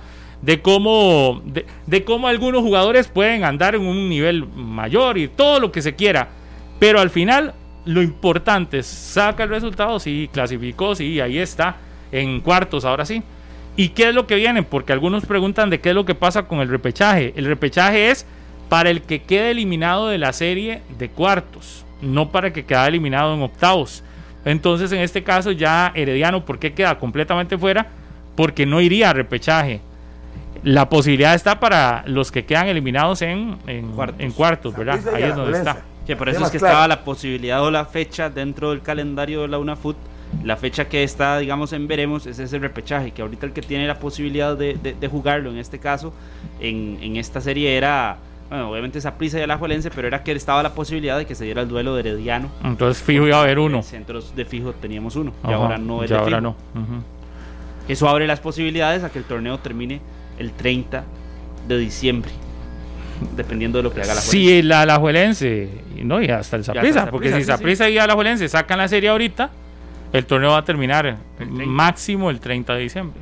Sin máximo, es decir, si hay gran final, si no hay Sí, gran sí. final, termina antes. Si no hacen la serie final, de, eh, si, si no clasifican, tendrán chance de un repechaje y ese repechaje si se juega el 9, entonces de ahí, ahí el campeonato sí se alarga hasta el 3 de enero. Eh, pero al final lo de la liga es sacar el resultado, de lo que ocupaba era sacar el resultado y ya de luego queda para, para, para que lo discutan entre ellos, para que lo analicen cuánto tiene que mejorar en algunos aspectos el equipo puntuales, pero lo demás es sacarse el resultado. Oye, el problema está del otro lado, está en Herediano, donde sí quedan fuera completamente, y en Alajuelense pueden estar tranquilos en el sentido de que ya pasan a la siguiente ronda, y la siguiente ronda sí va a ser contra un equipo nicaragüense, y si nos vamos también luego a analizar el fútbol nacional, el fútbol nacional podría llevar de nuevo algún costarricense a, a final, o podrían ser los dos, Saprissa y Alajuelense, que lleguen a una final, pero se han metido, vea, ya, ya en cuartos, eh, sí, en cuartos ya un equipo nicaragüense. Ojo, ¿verdad? por eso yo digo, lo que en un, lo que en antes lo- nosotros veíamos pensado. Claro, y veíamos como que estábamos dándonos ahí de manazos, de tú a tú en algún momento, con mexicanos, estadounidenses y canadienses. Hoy, hoy nuestra realidad es otra. Hoy nos estamos dando de tú a tú con salvadoreños, con nicaragüenses, con hondureños, con guatemaltecos y perdiendo algunos de esos tú a tú, ¿verdad? No, ya Jamaica, este Jamaica, Jamaica ya le elim- eliminó al Herediano en la, en la edición anterior. El Waterhouse. Waterhouse. Sí, Que lo eliminaron al De Waterhouse Jamaica. en esta, en esta edición de la Liga CONCACAF, lo eliminaron en octavos de final. como tenía que haber sido. El favorito lo sacó como tenía que haber sido. Es que a veces a mí yo me pongo a pensar, porque cuando nosotros nos toca sacar un equipo que es de inferior nivel al nuestro, nos gana, nos complicamos, pero va contra, no sé, el, el comunicaciones y lo saca. Entonces, el problema será nosotros, que menospreciamos al, al rival, ya pensamos que con el sí. nombre ganamos. Yo creo que que usted sí. sea favorito y sea el obligado a sacar la serie, es una responsabilidad que nos toca. Entonces yo se me puedo pensar, mira, el Guarejas viene, empata Herediano, lo saca y va y le meten cuatro. Va y le meten cinco el próximo rival, yo no entiendo eso. Y sumado que ellos multiplican esfuerzos, ¿verdad? Para tratar de ganarle al equipo fuerte, al equipo costarricense, de que es el... Esa es su ilusión, entonces sacaron un equipo nuestro es- y ya luego van a su sí, realidad. Así es como a nosotros nos ilusiona intentar ganarle a, a España o intentar ganarle a Brasil y llegamos aquí contra Curazao y no podemos. Es lo mismo. Y esas son las realidades del fútbol, Harry.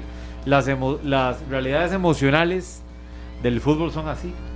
Todo el mundo va a querer ganarle al... ¿Usted no vio ayer a los jugadores de- del San Francisco saludando a Brian? ¿Cómo lo Sí, claro. veían? ¿Cómo lo de- por- saludaban? Por, ejemplo. Parte de ese. ¿Usted de cree ese que, el- detalle que- que que el el futbolista fútbol guatemalteco que le anotó a Keylor Estaba como no, no tiene esa Claro. bola puesta ahí en una vitrina? Claro. El video lo Y ve todos los días. Claro. Ah, ah, quiero anotarle al, al- al del Real Madrid. Entonces eso nos llama, nos llama a la reflexión, deberíamos de ser más arrolladores cuando tenemos la, la No obligación. deberíamos dar ventajas de Exactamente. absolutamente Si era el. Real Estelí, había que salir con todo, arrollarlo y listo, no darle alas. Les meten un gol y se agrandan, se defienden, hacen bloque y nos dejan fuera. Esa palabra, se agrandan. El fútbol costarricense se agrandó Por en supuesto, algún momento. claro, por supuesto que sí. Más que nunca. Por supuesto que sí. Nos agrandamos ¿Se acuerda más todos. bien cuando- Nos, a- nos agrandamos todos, no solo el fútbol, porque nos agrandamos Sí, todos. sí, porque, hoy, también. porque hoy uno dice, Más usted. hoy uno dice, eh, gana eh, eh, eh, a la Juelense Estelí, la liga tiene que sacarlo y fácil. Hoy uno dice, Saprisa Municipal, Saprisa lo tiene que sacar y, y- y no le tiene que costar. Sí, yo. Sí, eh, hasta nosotros estamos agrandados, No, me parece. no, Nos no, no, agrandamos en general. Uno dice, por ejemplo, Saprissa Maratón, como es en Honduras, uno sabe que ahí va a costar un toque. Cuesta un poco más porque tiene la obligación, tiene la obligación. Le- le- le- en Honduras nos cuesta. Pero lo que, equipos, lo- nuestra realidad es que nos cuesta ahora en Costa Rica contra hondureños. eh, sí. En Costa Rica contra salvadoreños. Porque recordemos que Pérez pues, queda eliminado contra el FAS, creo que fue. No fue contra aquel equipo, el. el ¿cómo Fue equipo? El- contra un salvadoreño sí, hace. el, el el. Isidro Metapán, creo que era. Uno. O el. Isidro Metapán. Sí, si me voy no me vaya que era el Isidro Metapán. O el, o el otro, el. No, No Santos, Santos eliminó a uno. Santos que va a la final y pierde contra un Contra hondureño aquí en casa a la Contra final. la Olimpia de Carlo Olimpia. Costli, de Alex López, de Robert Rojas. Pero por eso nos han quedado, nos han eliminado hondureños, jamaiquinos, nicaragüenses, salvadoreños. De sí, ya, ya estamos en ese Lo nivel. que pasa es que lo veo muy normal, Pablo. Por ejemplo, la noticia de hoy, ver a Keylor nominado en los premios de Best de la FIFA. Ya, es- vea que ni lo hemos hablado. Es, normal. Porque ya se nos hizo una costumbre. Sí, lo que pasa es que no. esa es la única realidad. Por eso, pero. Pero, lo esa es una realidad que dista demasiado a la que No, no, tenemos acá, a, a ¿verdad? lo que voy, Pablo, es con la, co- con, la costumbre. A Keylor y a Shirley. Y a Shirley, sí. Pero usted dice, Keylor nominado. Ah, güey, sí. Y ya. E- esto pasa con un guardameta salvadoreño y bueno, ey, es una locura. A lo que voy es que ya la gente se acostumbró o ya nos acostumbramos a ver estas Es cosas. que Keylor desde, el- desde No, el no, no. 2014 para arriba ha estado siempre ahí metido. Por eso, Harry, que es la costumbre. ¿Cuál era la costumbre antes? Ganarle a estos equipos por goleada. Por supuesto. A, a los nicaragüenses, a los salvadoreños. Claro, más parejo con aquel Comunicaciones de Arzumas, que tenía más, más figuras y que era llamado el clásico centroamericano, con Saprissa, Comunicaciones o la Liga Municipal. Tal vez ahí usted ponía más duda, pero con el resto de Centroamérica No usted sabía que no había ningún problema. Entonces usted se acostumbra a eso, por, por eso llamaba y ponía el ejemplo de esto que estábamos viviendo con Keylor. Eso es así. Era como, Y se creo- con Mágico y creo- González, que Mágico González en España y se sabía que siempre iba a estar En el nominado, Cádiz. porque el hombre, a pesar de ser un equipo pequeño, era buen jugador y siempre lo, lo figura, nominaban. claro. a algo. Y era fuera de serie. Y era un monstruo. Pero a, lo que hoy es esa costumbre que todavía permanece en algunos jugadores, en algunos dirigentes, en algunos eh, técnicos del fútbol costarricense. Entonces, ah, no, ese es el dirigente o es el Real Estelí. Eh, Nos tocó, vamos, pero claro, le ¿Cómo, toca, le cómo toca a va- ese equipo. a cómo los- vamos a perder? le toca a ese equipo, el mexicano, y uno dice, ¿quién va a ganar? De ahí. El mexicano le iba a meter cuatro. Le iba va, a meter va a ganar pero- y termina ganando y termina goleando. Y goleando. termina Y sin ¿Por qué ellos lo hacen y nosotros no? Claro, pero aquí, pero aquí nosotros, yo me acuerdo que cuando cambia el formato de la Liga con CACAF, nosotros nos hacíamos la pregunta muchos de que como que Liga Contra el CONCACAF- FAS B. Sí, contra el FAS. Empató a uno en Era el FAS, no, no estoy tan mal. Yo estuve en ese partido. eh, Gracias, Glenn. Con, con lo que iba es que aquí nosotros a veces nos, nos quejábamos de tal vez la Liga con CACAF y decimos, estamos para Liga con CACAF, que nos quiten la Conca Champions para estar en Liga con CACAF. Bueno, ya nos dimos cuenta de que este es el verdadero nivel y estos son, este es el torneo por el cual deberían O- luchar también- los ticos por competir y por ganar. o Ya también la, la- no la es- Conca Champions es un sueño. No tal vez nos dimos cuenta, o también es que uno a veces se adapta a una realidad. Sí, Quizás eso, cuando estábamos es- cuando estábamos en la realidad de Champions de, de, de, de, de la liga esta de campeones con mexicanos, estadounidenses, nos, adapta- a nosotros, nos adaptábamos nos a de ellos. esa realidad en el 2015. Nos adaptábamos a ellos porque eran unos rivales altos, entonces teníamos que ir a lo alto. Claro. Ahora estamos con rivales más bajos y nos adaptamos a eso. Somos súper adaptables. No, no creo que tampoco sea que, que, que, que la realidad era que teníamos que caer ahí, porque ya también habíamos demostrado que allá No, pero la podíamos realidad es que pelear. nuestro nivel está más cercano a esto de la Liga CONCACAF que al, o al que nivel nos de hemos la adaptado CONCACHAMPIONS. o que nos hemos adaptado a esto también y nos, No, no, no, nos no es eso. adaptamos a un proceso no, no. Al final a veces No. el ser humano se adapta hasta en lo que le toca eh, eh, y demás porque yo recuerdo que a, a- a equipos ticos peleándole a mexicanos con limitantes y con las limitaciones que había peleándole a mexicanos, por lo menos también no sacándolos, pero haciéndoles buenos partidos y Los partidos más Pablo. intensos y demás. Claro, ¿Qué pero- pasa hoy? Hoy lo que pasa es que ya como no estamos a ese nivel, nos adaptamos a jugar contra este otro y nos y bajamos No, a no, ese es que no es adaptarse, es haber perdido algo. Haber El- el perdido cambio de nivel, generación, no, no, haber pero no perdido es Pero también- también no es adaptarse, eso. porque usted pone a jugar a estos futbolistas o a estos equipos, tal vez contra los mexicanos nuevamente con el formato anterior, y no era de adaptarse. No era de adaptarse, era que El ya rival la a se- usted güey, Tam- quiero ganarle. Lo que quiere hacer También- nicaragüense con nosotros, nosotros hagamos con los sí, mexicanos. pero a veces costaba más. También, también, está claro, pero, pero Ya también los últimos resultados también aquí es donde contra uno el dice, Santos, contra el Tigres, aprovechar esto no anotaron también para-. Para venir hoy. Por ejemplo, yo me quedo con varias cosas a las 10 con 12 antes de ir a la pausa. Que aquí algunos compañeros ya hoy al Herediano lo mandan a, a- a que vaya de vacaciones, a que se puede ir de vacaciones ya a la playa. A que Pero- se monten el catamarán. Y eso a mí me parece irrespetuoso para un equipo que va a entrar a semifinales. Bueno, Pero bueno, es mi criterio. Otros que lo ven tan. Es que tan- usted los pone a todos en el mismo. lo ven en el tan, mismo- tan, tan viable, tan posible, es respetable. Yo no, claro, porque me parece que eso sí es respetar a un rival. Hoy usted dice, yo le hace a Harry, yo la liga contra el, el Real Estelí, yo respeto al rival. Sí. Y acaba de y acaba de echar hasta el entrenador, acaba de echar a todo el mundo por perder contra el Real Estelí. a todos por, Eso, por- por- por- por eh, la derrota eso no es respetar. Estelí. Usted lo justifica no, a todos. no he justificado a nadie por la derrota del Real Estelí. A nadie. Usted Aquí está siguiéndole a Harry. lo que estoy. No. ¿Quién ha ¿Cómo justificado? ¿Quién ha, quién ha justificado nada? No hemos justificado. Lo que estamos diciendo es que no podemos ser. Nosotros no podemos ser tan irresponsables, o por lo menos yo no voy a ser tan irresponsable hoy de sacar a alguien Es sin que- haya terminado un torneo. Mejor me doy por. No mejor, mejor espero. No como no hacer eso que ya hice. Pablo, ahorita, que ¿quién, ya el, hice. ¿quién es el favorito ahorita para el torneo, para el campeonato? Ya, si usted quiere, Yo le, le- invito a una cosa. No, pero es que le voy a invitar a algo. Uno puede decir que es el menos favorito. Le voy a ¿no? invitar a algo. El jueves pasado Sí, yo escuché el programa. trataron de sacarme esa información y no va a venir usted Yo- a sacarme. yo- yo si quiere, programa, vaya y escucha lo que dije el jueves, Yo- que lo vuelvo a yo decir. escuché el programa. Bueno, entonces, como usted dijo eso, yo lo que estoy diciendo hoy es que Herediano es el menos favorito de los cuatro. No veo ningún problema. No veo falta de responsabilidad por decir eso, ni falta de respeto. Usted lo asume así. No, yo no lo, lo que voy dijo es que ahorita está porque cambiándolo, porque el lo que dijo menos fue que ya no tenía chance. Es que no le Que veo ya no hay chance. chance. Es que sí, es que no le veo chance. Es el menos favorito. Eh, Ah. Para usted, Herediano no va a ser campeón. Para mí no va a ser campeón. Cosa, usted entonces, si Herediano llega Respetable. O es el que menos Yo cuando usted se sienta en esa favoritismo silla, ya, ya lo he notado, cada vez que se sienta usted en esa silla, como que se transforma.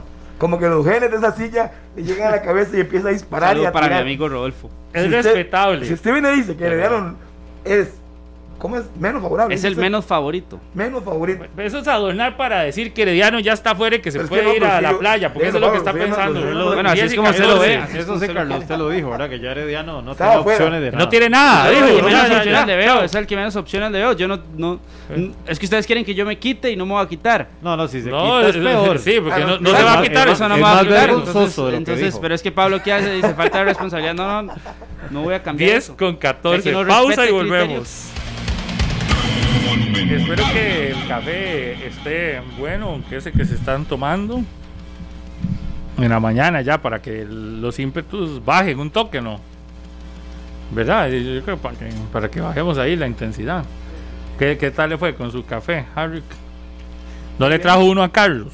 Yo creo que ocupaba uno. Ocupaba uno. No lo ocupo ni lo quiero. Minor le ocupaba uno, No ¿no? No, no, no, no. Yo estoy tranquilo. Hay una noticia de última hora que vamos a confirmar porque vamos a ver. Estamos confirmando porque Sí. si es real es una noticia fuerte Sí, Pablo. que según hablan los medios internacionales que se están dando en este el momento. Clarín de Argentina y muchas, muchas, el partidazo de Cope y muchas cadenas serias a nivel internacional están anunciando Sí. el fallecimiento de Diego Lo Armando Maradona. Por lo eso, confirma. los principales medios del mundo están confirmando el fallecimiento de Diego Armando Maradona a los 60 años. Recordemos que los cumplió hace poco, en el 30, ahora en octubre, a finales de octubre, los cumplió Diego Armando Maradona y están anunciando las principales cadenas internacionales el fallecimiento de Diego Armando Maradona a la edad de 60 años, eh, según reportes preliminares, tras sufrir un paro cardiorrespiratorio. Recordemos que había estado internado y había sido sometido a una cirugía por un hematoma en, eh, eh, en la cabeza, producto de eh, el, abuso de algunas sustancias, principalmente de alcohol. Por eso se había internado Diego Armando Maradona. Y eh, dos semanas después, exactamente, se está dando la noticia hoy del fallecimiento de el Pelusa Diego Armando Maradona, campeón del mundo eh, en México 1986, gran figura del Nápoles de Italia, del Barcelona, también tuvo participación con el Sevilla, eh, sus inicios en Argentina Juniors y también su gran momento con Boca Juniors de Argentina, eh, confirmándose como uno de los ídolos y también aquella noticia cuando quedaba fuera del Mundial de España 82 siendo un juvenil, cuando venía de ganar la Copa del Mundo eh, juvenil de Japón, dicho sea de paso, y eh, la noticia a esta hora es entonces, insistimos, según los medios más importantes del planeta, es el fallecimiento de Diego Armando Maradona a la edad de 60 años. Definitivamente una noticia que está conmoviendo y sacudiendo el mundo deportivo, que está acaparando las principales portadas de los dif- diferentes medios eh, más importantes como Clarín Deportes, por ejemplo, eh, uno de los más reconocidos de Argentina, eh, ya está tirando su portada lo del fallecimiento de Diego Armando Maradona. Diario Marca de España también es otro de eh, las y- cadenas y que se está Argentina, sumando. que es una cadena fuerte con eh, Sebastián Viñolo y ya confirmando fue eh, incluso en este programa eh, el pollo Viñolo, conocido por muchos, quien confirma eh, la noticia en, en su programa. Así que Lo pues, está confirmando el- el sí, pollo. Lo, lo confirmó el pollo Viñolo y tenían la versión, no sé si era un doctor, porque no, no, no, no estaba aquí explicativamente, pero que Maradona no resistió al paro respiratorio, a la, a la situación en su, en su casa de habitación, no resistió y es el, el fallecimiento de Diego Armando Maradona, el Pelusa. Impresionante, ¿verdad? Un, un- desenlace que, como lo decíamos, un Maradona que había luchado contra su vida hace unas semanas por esa cirugía que eh, se tuvo que eh, someter por su mal estado de salud. Al parecer se había recuperado de buena manera, pero eh, se está reportando entonces el fallecimiento de Diego Armando Maradona, el Pelusa, que nació en 1960 y fallece hoy en un día que quedará realmente marcado para la historia, el 25 de noviembre. Eh, se confirma entonces el fallecimiento de eh, la mano de Dios, como también lo conocen, el Pelusa, esa noticia que sacude al mundo deportivo. Estamos buscando ya reacciones, evidentemente, de argentinos radicados en nuestro país. Obviamente también estamos buscando a periodistas argentinos allá en, allá en su país, ¿verdad? E, es el tema del día, evidentemente uno de los jugadores más importantes del, del planeta. Y este. Y lo acaba de confirmar Oscar Ruggeri, también el, cabezón Ruggeri, eh, muy amigo y compañero de Maradona en selección argentina. Lo acaba de confirmar también en ESPN, en el programa Con el Pollo también y de las cadenas eh, internacionales. Así que una noticia realmente es impactante, ¿verdad? Para el, para el mundo eh, del fútbol internacional el fallecimiento a los 60 años recién cumplidos de el Pelusa Diego Armando Maradona. Hay una canción muy buena, ¿verdad? De Rodrigo, La mano de Dios, que, resume prácticamente la vida de, del astro argentino. Sí, tenemos a uno de los argentinos acá radicados en, eh, en nuestro país, que ya es costarricense. Hace unos días hablábamos con Pablo Gabas de, Maradona. Recuerdo que estuvimos hablando en, una ocasión de Diego Armando Maradona. No sé cómo se toma la noticia, Pablo, si ha podido los medios que usted sigue allá de, Argentina y, cómo se toma esta noticia que le está dando la vuelta al planeta, que lo están confirmando medios internacionales.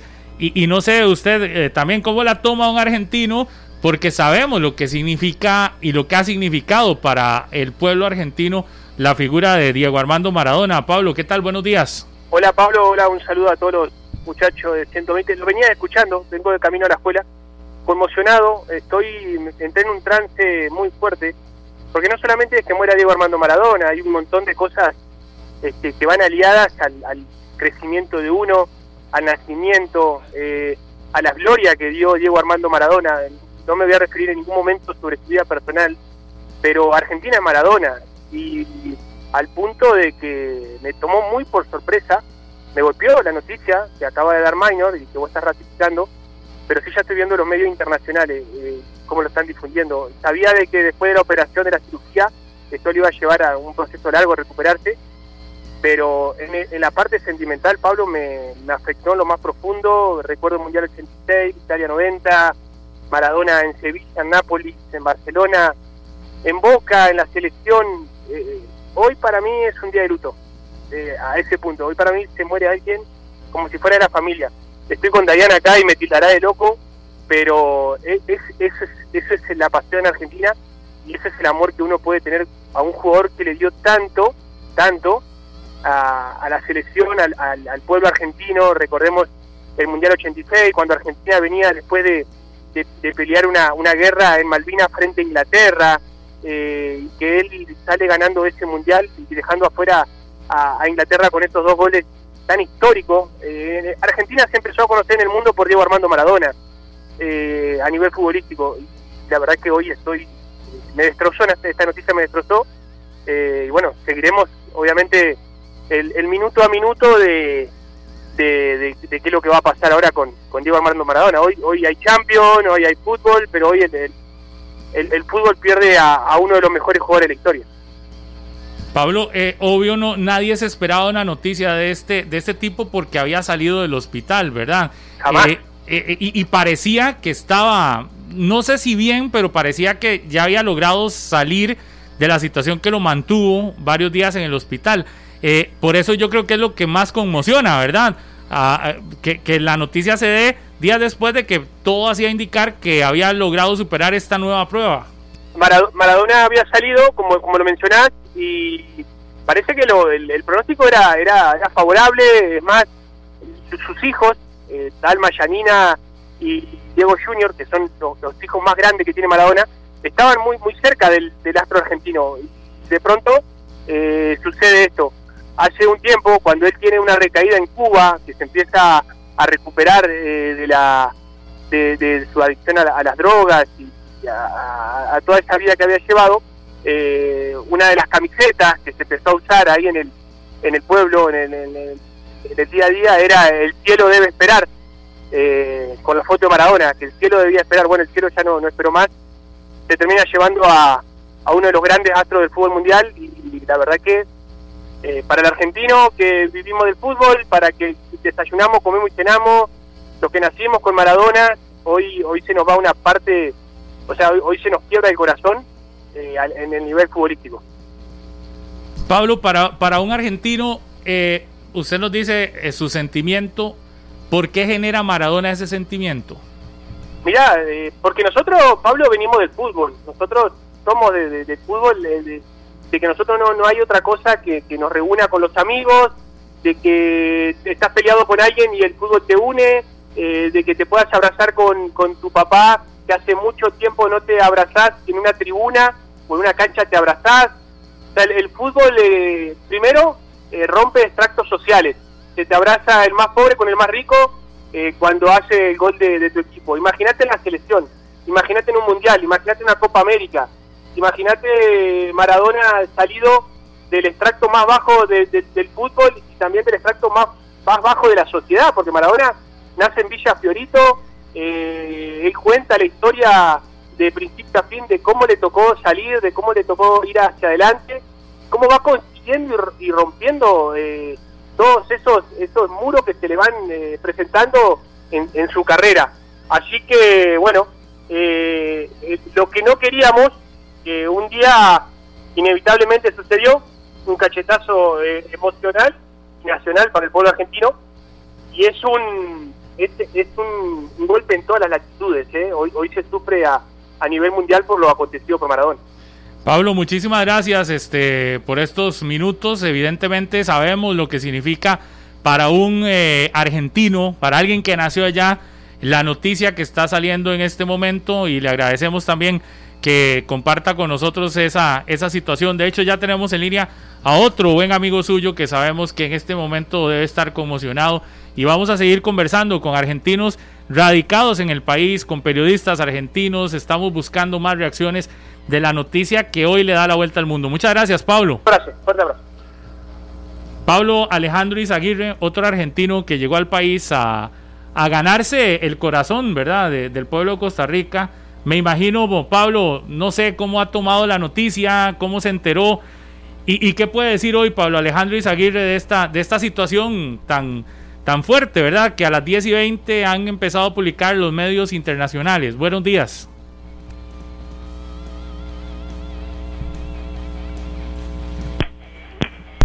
Ahí, está. vamos a tener comunicación con Pablo Alejandro Izaguirre, el ex volante de la Liga Deportiva Alajuelense, para que nos dé sus impresiones sobre esta noticia que sacó del mundo deportivo internacional que impacta, claro. que impacta por la historia de Maradona, por lo que representa en el fútbol.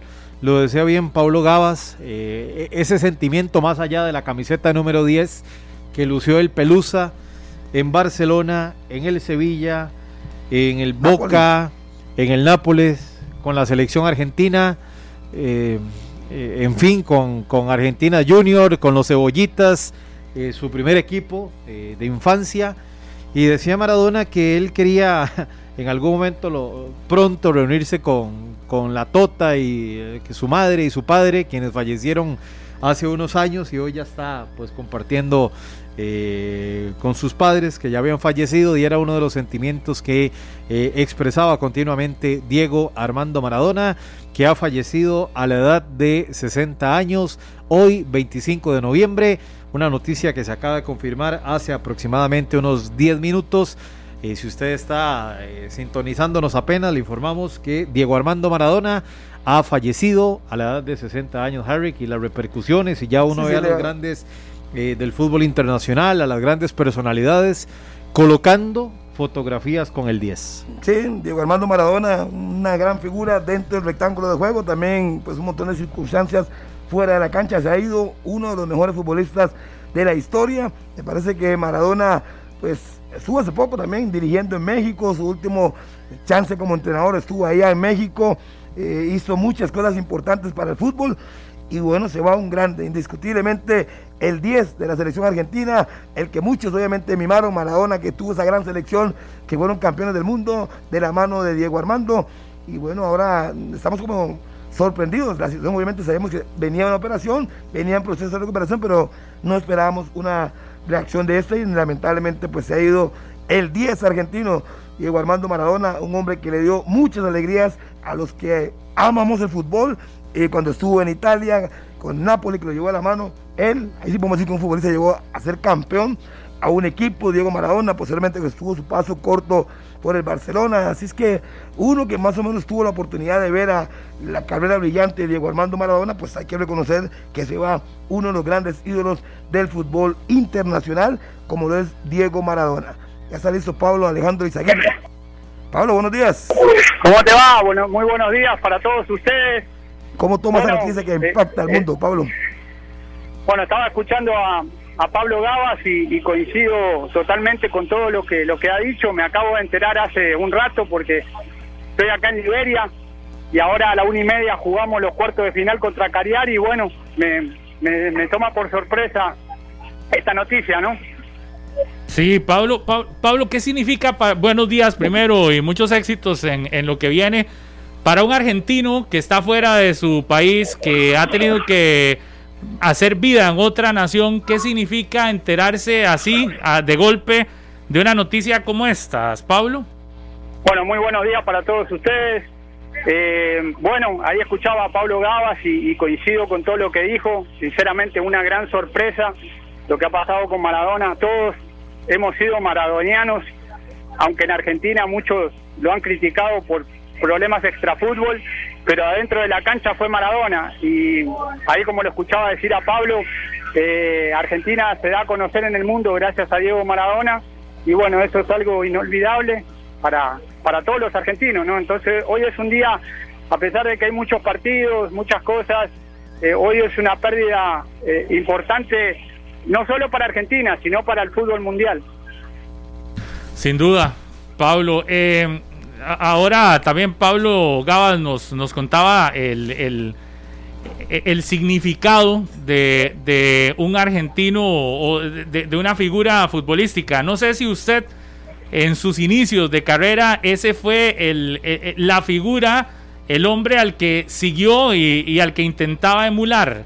Sí, todos tenemos siempre nuestros ídolos, ¿verdad? No sé Sí, si ese claro. fue. Imagínate que en el 86 yo tenía 16 años y claro, Maradona siempre fue, después de verlo en el Napoli, lógico, Maradona, eh, yo siempre lo he dicho, no sé si será muy, muy fanático, pero Maradona hizo a los argentinos patriotas, quizá por eso a veces nos tilda de que somos agrandados y todo, pero bueno, tuvimos un, un referente como Maradona que nos hizo conocer mundialmente, ¿no? Sin duda, Pablo, muchísimas gracias por estos minutos, muchos éxitos en el partido de hoy y muy amable. No, muchas gracias a ustedes. Saben que, que sigo mucho el, el programa de ustedes, que me gusta mucho y también muchos éxitos para ustedes también. Gracias, Pablo. Eh, Minor, más protagonistas. Sí, más protagonistas. Fabián Tawada de la cadena ESPN. Eh, Fabián, ¿qué tal? Muy buenos días acá en Costa Rica. Te saludamos y obviamente cómo se toma la noticia del fallecimiento de Diego Armando Maradona. Bienvenido a 120 minutos. ¿Cómo están? ¿Cómo están por allí? Bueno, eh, primero gracias por, por, la invitación, la, la participación. Eh, para decir buenos días por acá, eh, nos sorprendió esta noticia pasadito el, mediodía. la realidad es que lo que comenzó como un rumor se fue eh, transformando en realidad con, con el error de minutos, lo que uno pudiera con con lo que iba llegando de, un lugar y de otro, que teniendo en cuenta, por supuesto, que la, la salud de Maradona era delicada ya eh, después de lo que fue la última intervención quirúrgica, si bien había sido una situación de, un procedimiento, si se quiere, de, rutina para lo que era la, el- la, la problemática que traía él, obviamente por, por su situación de estabilidad y demás, eh, emocional y demás, eh, eh, ese cuadro podía llegar a agravarse.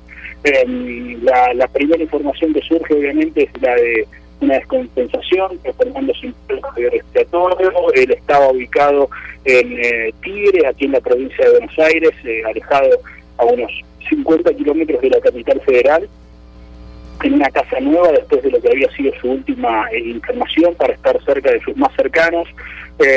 bueno, fueron ellos obviamente los que comenzaron con con, las tareas de asistencia para Maradona y así se montó un operativo en el barrio privado donde vivía Maradona eh, con, la llegada en principio de tres ambulancias eh, para tratar obviamente de, de, alguna manera eh, poder estabilizarlo, cosa que lamentablemente no pasó, como les decía, la verdad es sorprendente estar hablando de esto que uno interpretaba podía pasar en algún momento y hace tiempo también, ¿no? convengamos que, que si uno se y tras una línea en lo que ha sido la, vida de Maradona, estas eh, situaciones dramáticas eh, al, filo de la muerte eh, las ha tenido en infinidad de ocasiones.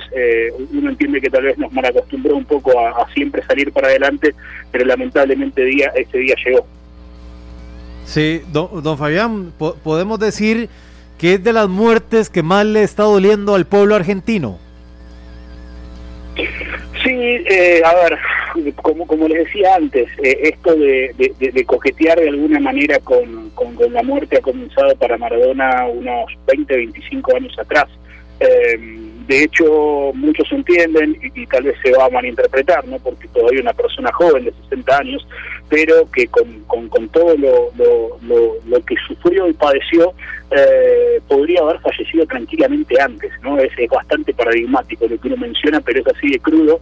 Habla alguno con los profesionales eh, que lo, han estado asistiendo y sobre todo en épocas de, profesional, eh, le hablan de una fortaleza física eh, superior a la media. Eso eso obviamente no quita que, deje de ser un monumano, pero con recuperaciones innovadoras en tiempo récord y demás, bueno, siempre pudo sostenerse. este no fue el caso, él ya venía transitando también con algunos inconvenientes en materia de depresión, de ansiedad, problemas con el sueño, eh, realmente una persona muy apegada a sus afectos más cercanos, sobre todo su padre y su madre. Eh, lamentablemente, don Diego y doña Tota eh, fallecieron tiempo atrás y de así en adelante, por lo menos la cuestión afectiva de Maradona se vio aún más complicada. la realidad es que uno interpreta que va a ser un día o unos días por delante muy, muy complicados aquí en la Argentina, si bien obviamente tal vez se plantea una división más de amores y odios en, lo que respecta a la, persona de Maradona, eh, aunque ustedes no lo crean. Sí me interesaría, y voy a tratar de ponerme en contacto con algunos colegas eh, para ver obviamente cómo se está viviendo esta situación, no alrededor y a lo ancho del mundo, sino en eh, la capital de Diego Armando Maradona, si se quiere, de la vida de Diego Armando Maradona que termina siendo Nápoles en Italia. Claro, esa es otra, esa, esa es otra zona del planeta que hoy sin duda debe estar eh, e impactada, ¿verdad? Por la noticia, como está todo el planeta. Eh, Fabián, ¿usted está en ese momento en Argentina? Exactamente, y mira, voy, voy, a ser sincero con toda mi infidencia. Nosotros ayer, ayer acá terminamos eh, bastante tarde, entrar a la madrugada, porque estuvimos haciendo liga con CACAF en lo que fue el, triunfo de, Jolense. Eh, así que hoy aprovechamos tal vez para, para estirar un poquito más eh, las horas de sueño y bueno, eh, fue despertarse, mm, que, el celular suene, que aparezcan algunos rumores y, ya pasados el mediodía, bueno, se, se terminó confirmando una, una noticia y como dije al comienzo, mm, e, estuvo cerca de confirmarse en infinidad de ocasiones, de hecho en la historia de estos últimos 20 años hubo varios medios que en algún momento confirmaron la muerte que no, no terminó siendo de Maradona, eh, por eso tal vez las precauciones del caso eh, justamente en esta situación para, para ser muy prudentes y para, para tratar de, ver en definitiva cuál era el desenlace que, bueno, lamentablemente no, no se dio en esta ocasión de manera positiva y, no logró resistir, por supuesto, eh, a, un, a un nuevo problema de salud de Armando Maradona. Eh, eh, Fabián, y, y, y te preguntaba también lo de Argentina porque no sé en este momento cómo está el país, es decir, ante la noticia y sabemos el impacto, Ahorita acabamos de hablar con dos exjugadores argentinos que, prácticamente su vida se ha hecho acá en Costa Rica y el impacto fue tanto que no me quiero imaginar cómo está en este momento su país y cómo, y, y, cómo estará recibiendo la noticia el argentino fiebre del fútbol, el amante del fútbol? La, la, primera sensación que surge, obviamente, hoy por hoy, en, épocas de, una comunicación tan fluida a través de redes sociales, servicios de mensajería y demás, eh, es eh, eh, me, parece, por lo menos en, lo que es mi, círculo más cercano de colegas y demás, es casi interpretarlo como, con la, muerte de un familiar, un ser cercano, de esa manera. independientemente de lo que mencionaba antes, no hay, hay, hay gran número de, la población argentina que, eh, por cuestiones tal vez no relacionadas con lo realizado dentro de una de una cancha de fútbol, eh, no era tan devota de, esta última versión de Diego Armando Maradona. Después los otros sí, los, más fieles, si se quiere, eh, lo han interpretado, interpretando también justamente esta situación de, virtudes y falencias que tiene cada, un, cada, cada ser humano.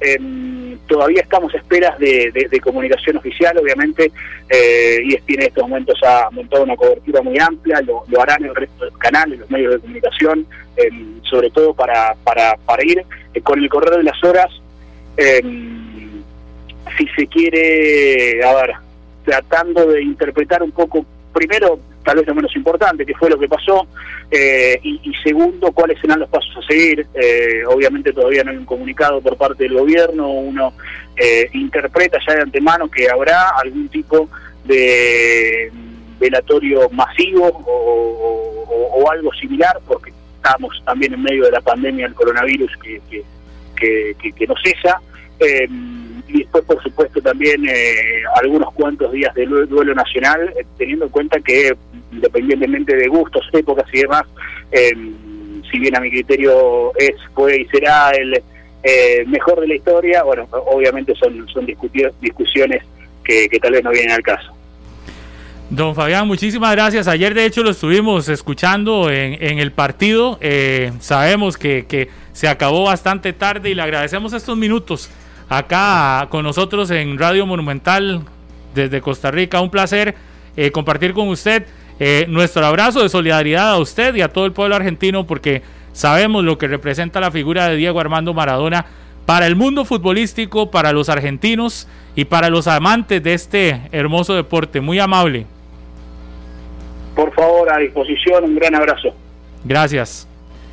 Otro argentino radicado en nuestro país, Minor, que a quien le queremos escuchar, porque también no, no sé cómo estará tomando esta noticia. Sí, se trata de Diego Iacone, otro argentino que conozco y sé que admiraba muchísimo a Diego Armando Maradona. Diego, ¿qué tal? Bienvenido a 120 minutos. ¿Y cómo tomás esta noticia del fallecimiento del Pelusa?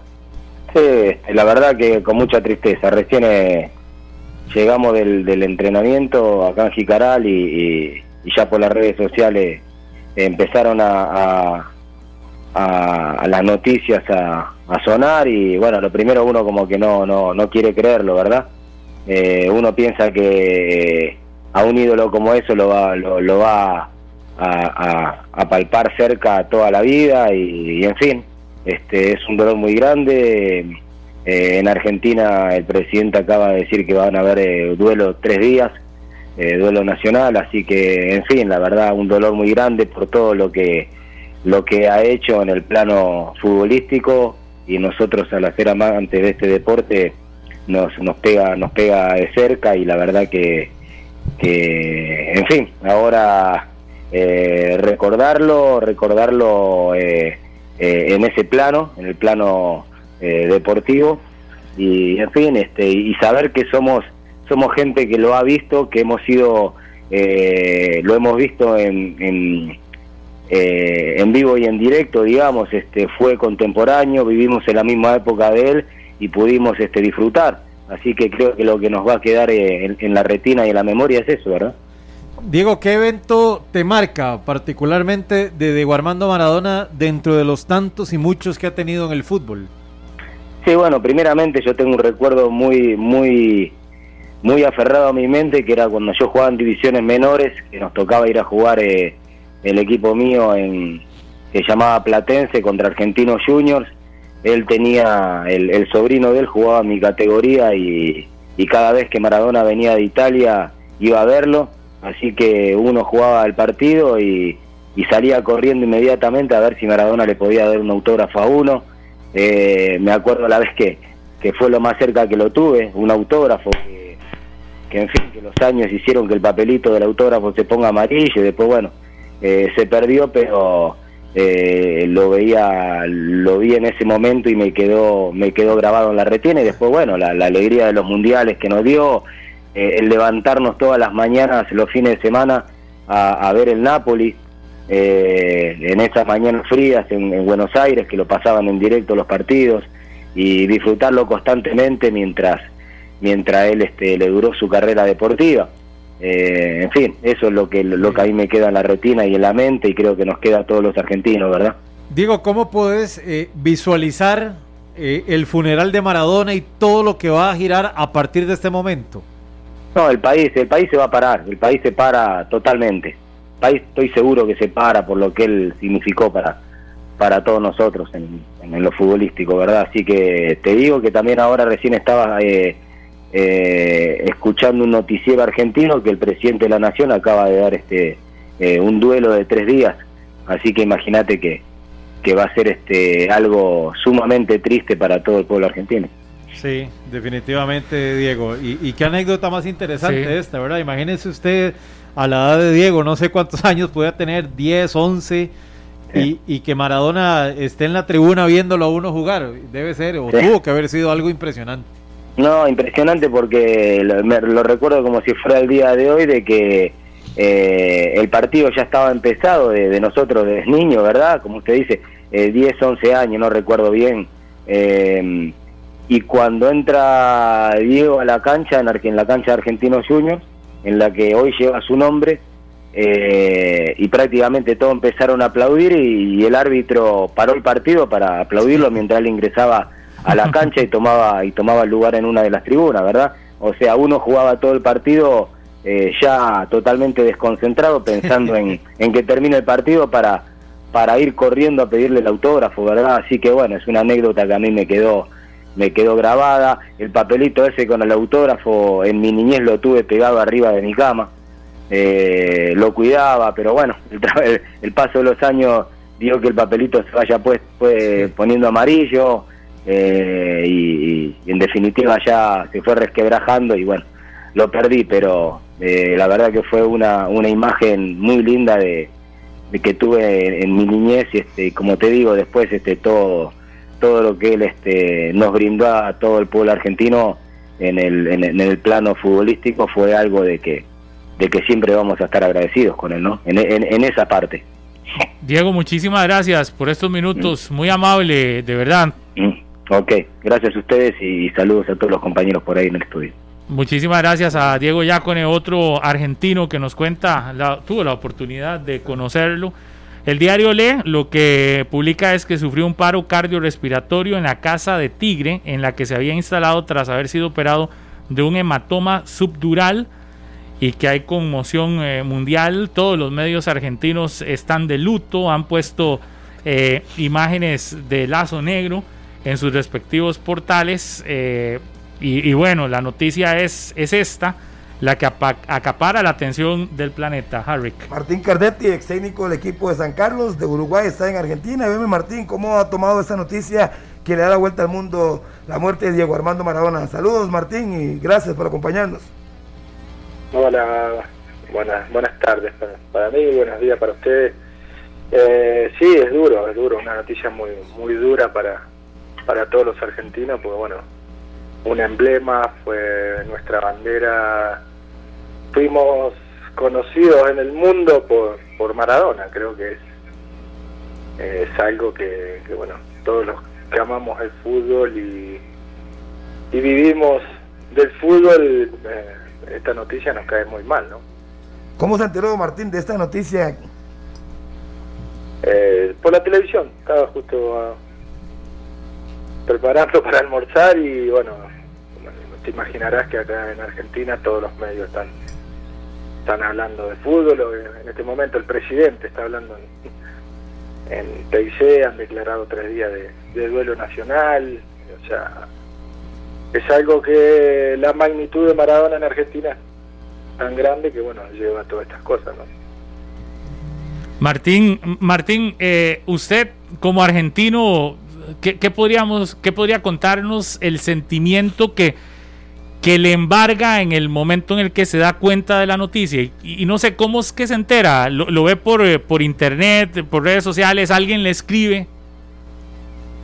No, eh, lo vi en televisión, pero las redes sociales, llamado, WhatsApp, por todos lados, lo único que se está hablando es del fallecimiento de Diego. Creo que es el sentimiento es una tristeza enorme.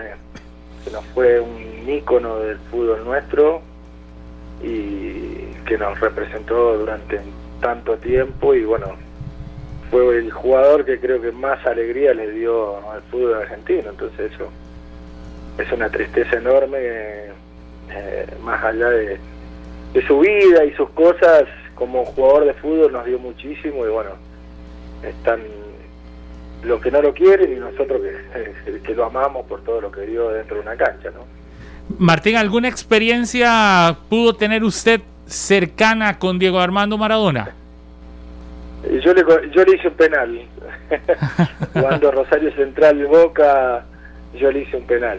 Se me, me encaró y se me tiró y yo me acuerdo la primera vez que, jugamos en contra, un compañero Povermil le pegó una patada de atrás y cayó rodando a mis pies y me dice, ¿vos viste la patada que me pegó este burro? Y yo lo miraba como no lo podía creer que era Maradona que me estaba hablando. Yo recién estaba debutando y, y que Maradona me hablara era una cosa increíble para, para mí que crecimos viéndolo jugar, ¿no? Me imagino que este tipo de recuerdos es lo que vale la pena también de, de una profesión que le dio la oportunidad de estar en una misma cancha con una de las figuras más importantes del, del fútbol mundial. Sí, por eso te digo, están los que no lo quieren por su vida fuera de una cancha, pero yo lo, lo admiro y, y lo voy a admirar siempre por lo que hizo dentro de la cancha. Después su vida son cosas, elecciones de él, y uno puede compartirlas o no, pero bueno, es su vida y, yo me quedo con todo lo que hizo dentro de la cancha y todas las alegrías que nos dio los argentinos. Sin duda, eh, Martín, y, bueno, y tener esa experiencia y poder decir, al menos tuve esa, ese recuerdo que va a quedar para siempre también en su retina, en su memoria, que se lo va a poder contar a todas las generaciones. Le agradecemos que también haya tomado estos minutos la llamada y que tuviera el chance y tenemos nosotros el chance de poder escuchar eh, también su, su opinión, su criterio. Sabemos que en este momento también está dolido, como gran mayoría de argentinos y amantes del fútbol. Y le agradecemos, Martín, como siempre, un placer. Gracias a ustedes por acordarse, un abrazo muy grande. Gracias a Martín Cardetti, técnico argentino, Buena anécdota, conocido acá en nuestro país le estuvo en el momento del penal y le, no, no solo estuvo. le, habló, seguro, Sí, sí. Pablo, hay un libro, Yo soy el Diego de la Gente, es un muy buen libro, eh, tuve la oportunidad de, leerlo hace ya bastante tiempo, eh, donde cuenta todas las vivencias eh, interesantes de Maradona y también vamos a repasar rápidamente algunas frases que han calado, que dijo Maradona. He jugado el Barcelona, el Real Madrid, pero el Boca River es distinto. Es como que se me inflama el pecho, es como dormir con Julia Roberts. Dijo eh, en su momento previo al clásico del año 2006, eh, Diego Armando Maradona. Otra que ya lo tomaba con un poquito más humor, decía que él creció en un barrio privado. Y decían, ¿cómo digo? Un barrio privado. Privado de agua, de luz, de electricidad, como lo era Villa Fiorito, donde eh, se formó Diego Armando Maradona. y la pelota no se mancha, que es otra de las frases cuando él se retira en la bombonera, eh, ya su última etapa con Boca Juniors de Argentina. ¿Sabe cuál hay un, episodio también que no olvidaremos los costarricenses en el 2014 cuando habla de la selección de Costa Rica? Él estaba de invitado en, eh, como comentarista, creo que era de Sur, de... de, creo que era Telesur, era una cadena, era una cadena más, más de izquierda, recuerdo que era lo que se decía también, y, ahí hablaba de, las elecciones, y recuerdo muy bien que se hizo viral cuando habla previo del Mundial de Costa Rica y luego cuando dice, cuando ve lo de Costa Rica y hablaba de la, de la selección nacional, ¿verdad? Otra de, las, de los episodios que también recordamos muchísimo los costarricenses en, un año que fue histórico para nosotros. Totalmente, y, y, hay imágenes muy particulares, evidentemente la del Mundial del 94, cuando lo sacan del Mundial, cuando llega la enfermera, lo agarra de la mano y se van caminando de la mano fuera de la Copa del Mundo de los Estados Unidos, la última para eh, Diego Armando Maradona, eh, llegó una nueva sanción y así un capítulo más eh, en su relación con las drogas, ¿verdad? Que, tanto y lamentablemente marcó a Diego Armando Maradona, pero en el rectángulo, en lo futbolístico, cuando lo llaman barrilete, cósmico, cuando le marca a los ingleses en la final, en, bueno, en el Mundial del 86 contra Inglaterra, en el gol del siglo, ¿verdad? Que lo llamaron eh, en aquel momento. Y justamente aparece también la mano de Dios estoy viendo contra los ingleses. Estoy viendo un video del momento en el que Ruggeri recibe la noticia. Estaban al aire en un programa allá en, en ESPN en Argentina. 90, eh, fútbol en 90. En 90 y recibe la noticia. Es impresionante. Sí. Están en una llamada y ahí es donde recibe la noticia de la muerte que a todos ha tomado por, eh, por sorpresa. Tenemos las 11 de la mañana, ya vendría Noticias Monumental eh, y también debemos algunos cortes comerciales. Yo les invito para que a las 12 mediodía en Noticias Repretel no se pierdan un, un reporte amplio, completo. Ya tenemos nuestros equipos en diferentes puntos y también de lo que está dándole la vuelta al planeta en este momento, que es la noticia del día. Sí, dice el presidente de Argentina, Alberto Fernández, lo que la familia pida, Diego merece tenerlo. Sé que podría ser una posibilidad de que su cuerpo vaya al estadio de Argentinos Junior. Ya se empiezan a, a, seleccionar y a escoger a dónde podría ser velado Diego Armando Maradona, que a donde llegue va a ser una verdadera locura. Es que ese, es el tema. Ahora todo el protocolo en medio de una pandemia, ¿verdad? Y Argentina azotado por una pandemia que está dejando miles de infectados por día. Eh, todo el protocolo, pero será imposible. No, eso no se va a controlar. ¿Verdad? La pasión del argentino. de, hecho, de hecho, acá los compañeros de noticias, me imagino, le darán también seguimiento al tema en, en los próximos minutos. Y, obvio estaremos al tanto de lo que se va, las noticias que se van publicando, de las reacciones que se van generando. Así que ya aquí están los compañeros de Noticias Monumental que van a continuar no solo con este tema, sino con todo lo que está pasando a nivel eh, mundial. Y les repito, a las 12 del día, en la edición de Mediodía Noticias Repretel, un amplio reporte que ya estamos preparando para que usted esté con nosotros y se entere de lo último en esta mañana movida de miércoles 25 de noviembre, histórico para el deporte mundial, la muerte de Diego Armando Maradona. Gracias, buenos días. Este programa fue una producción de Radio Monumental.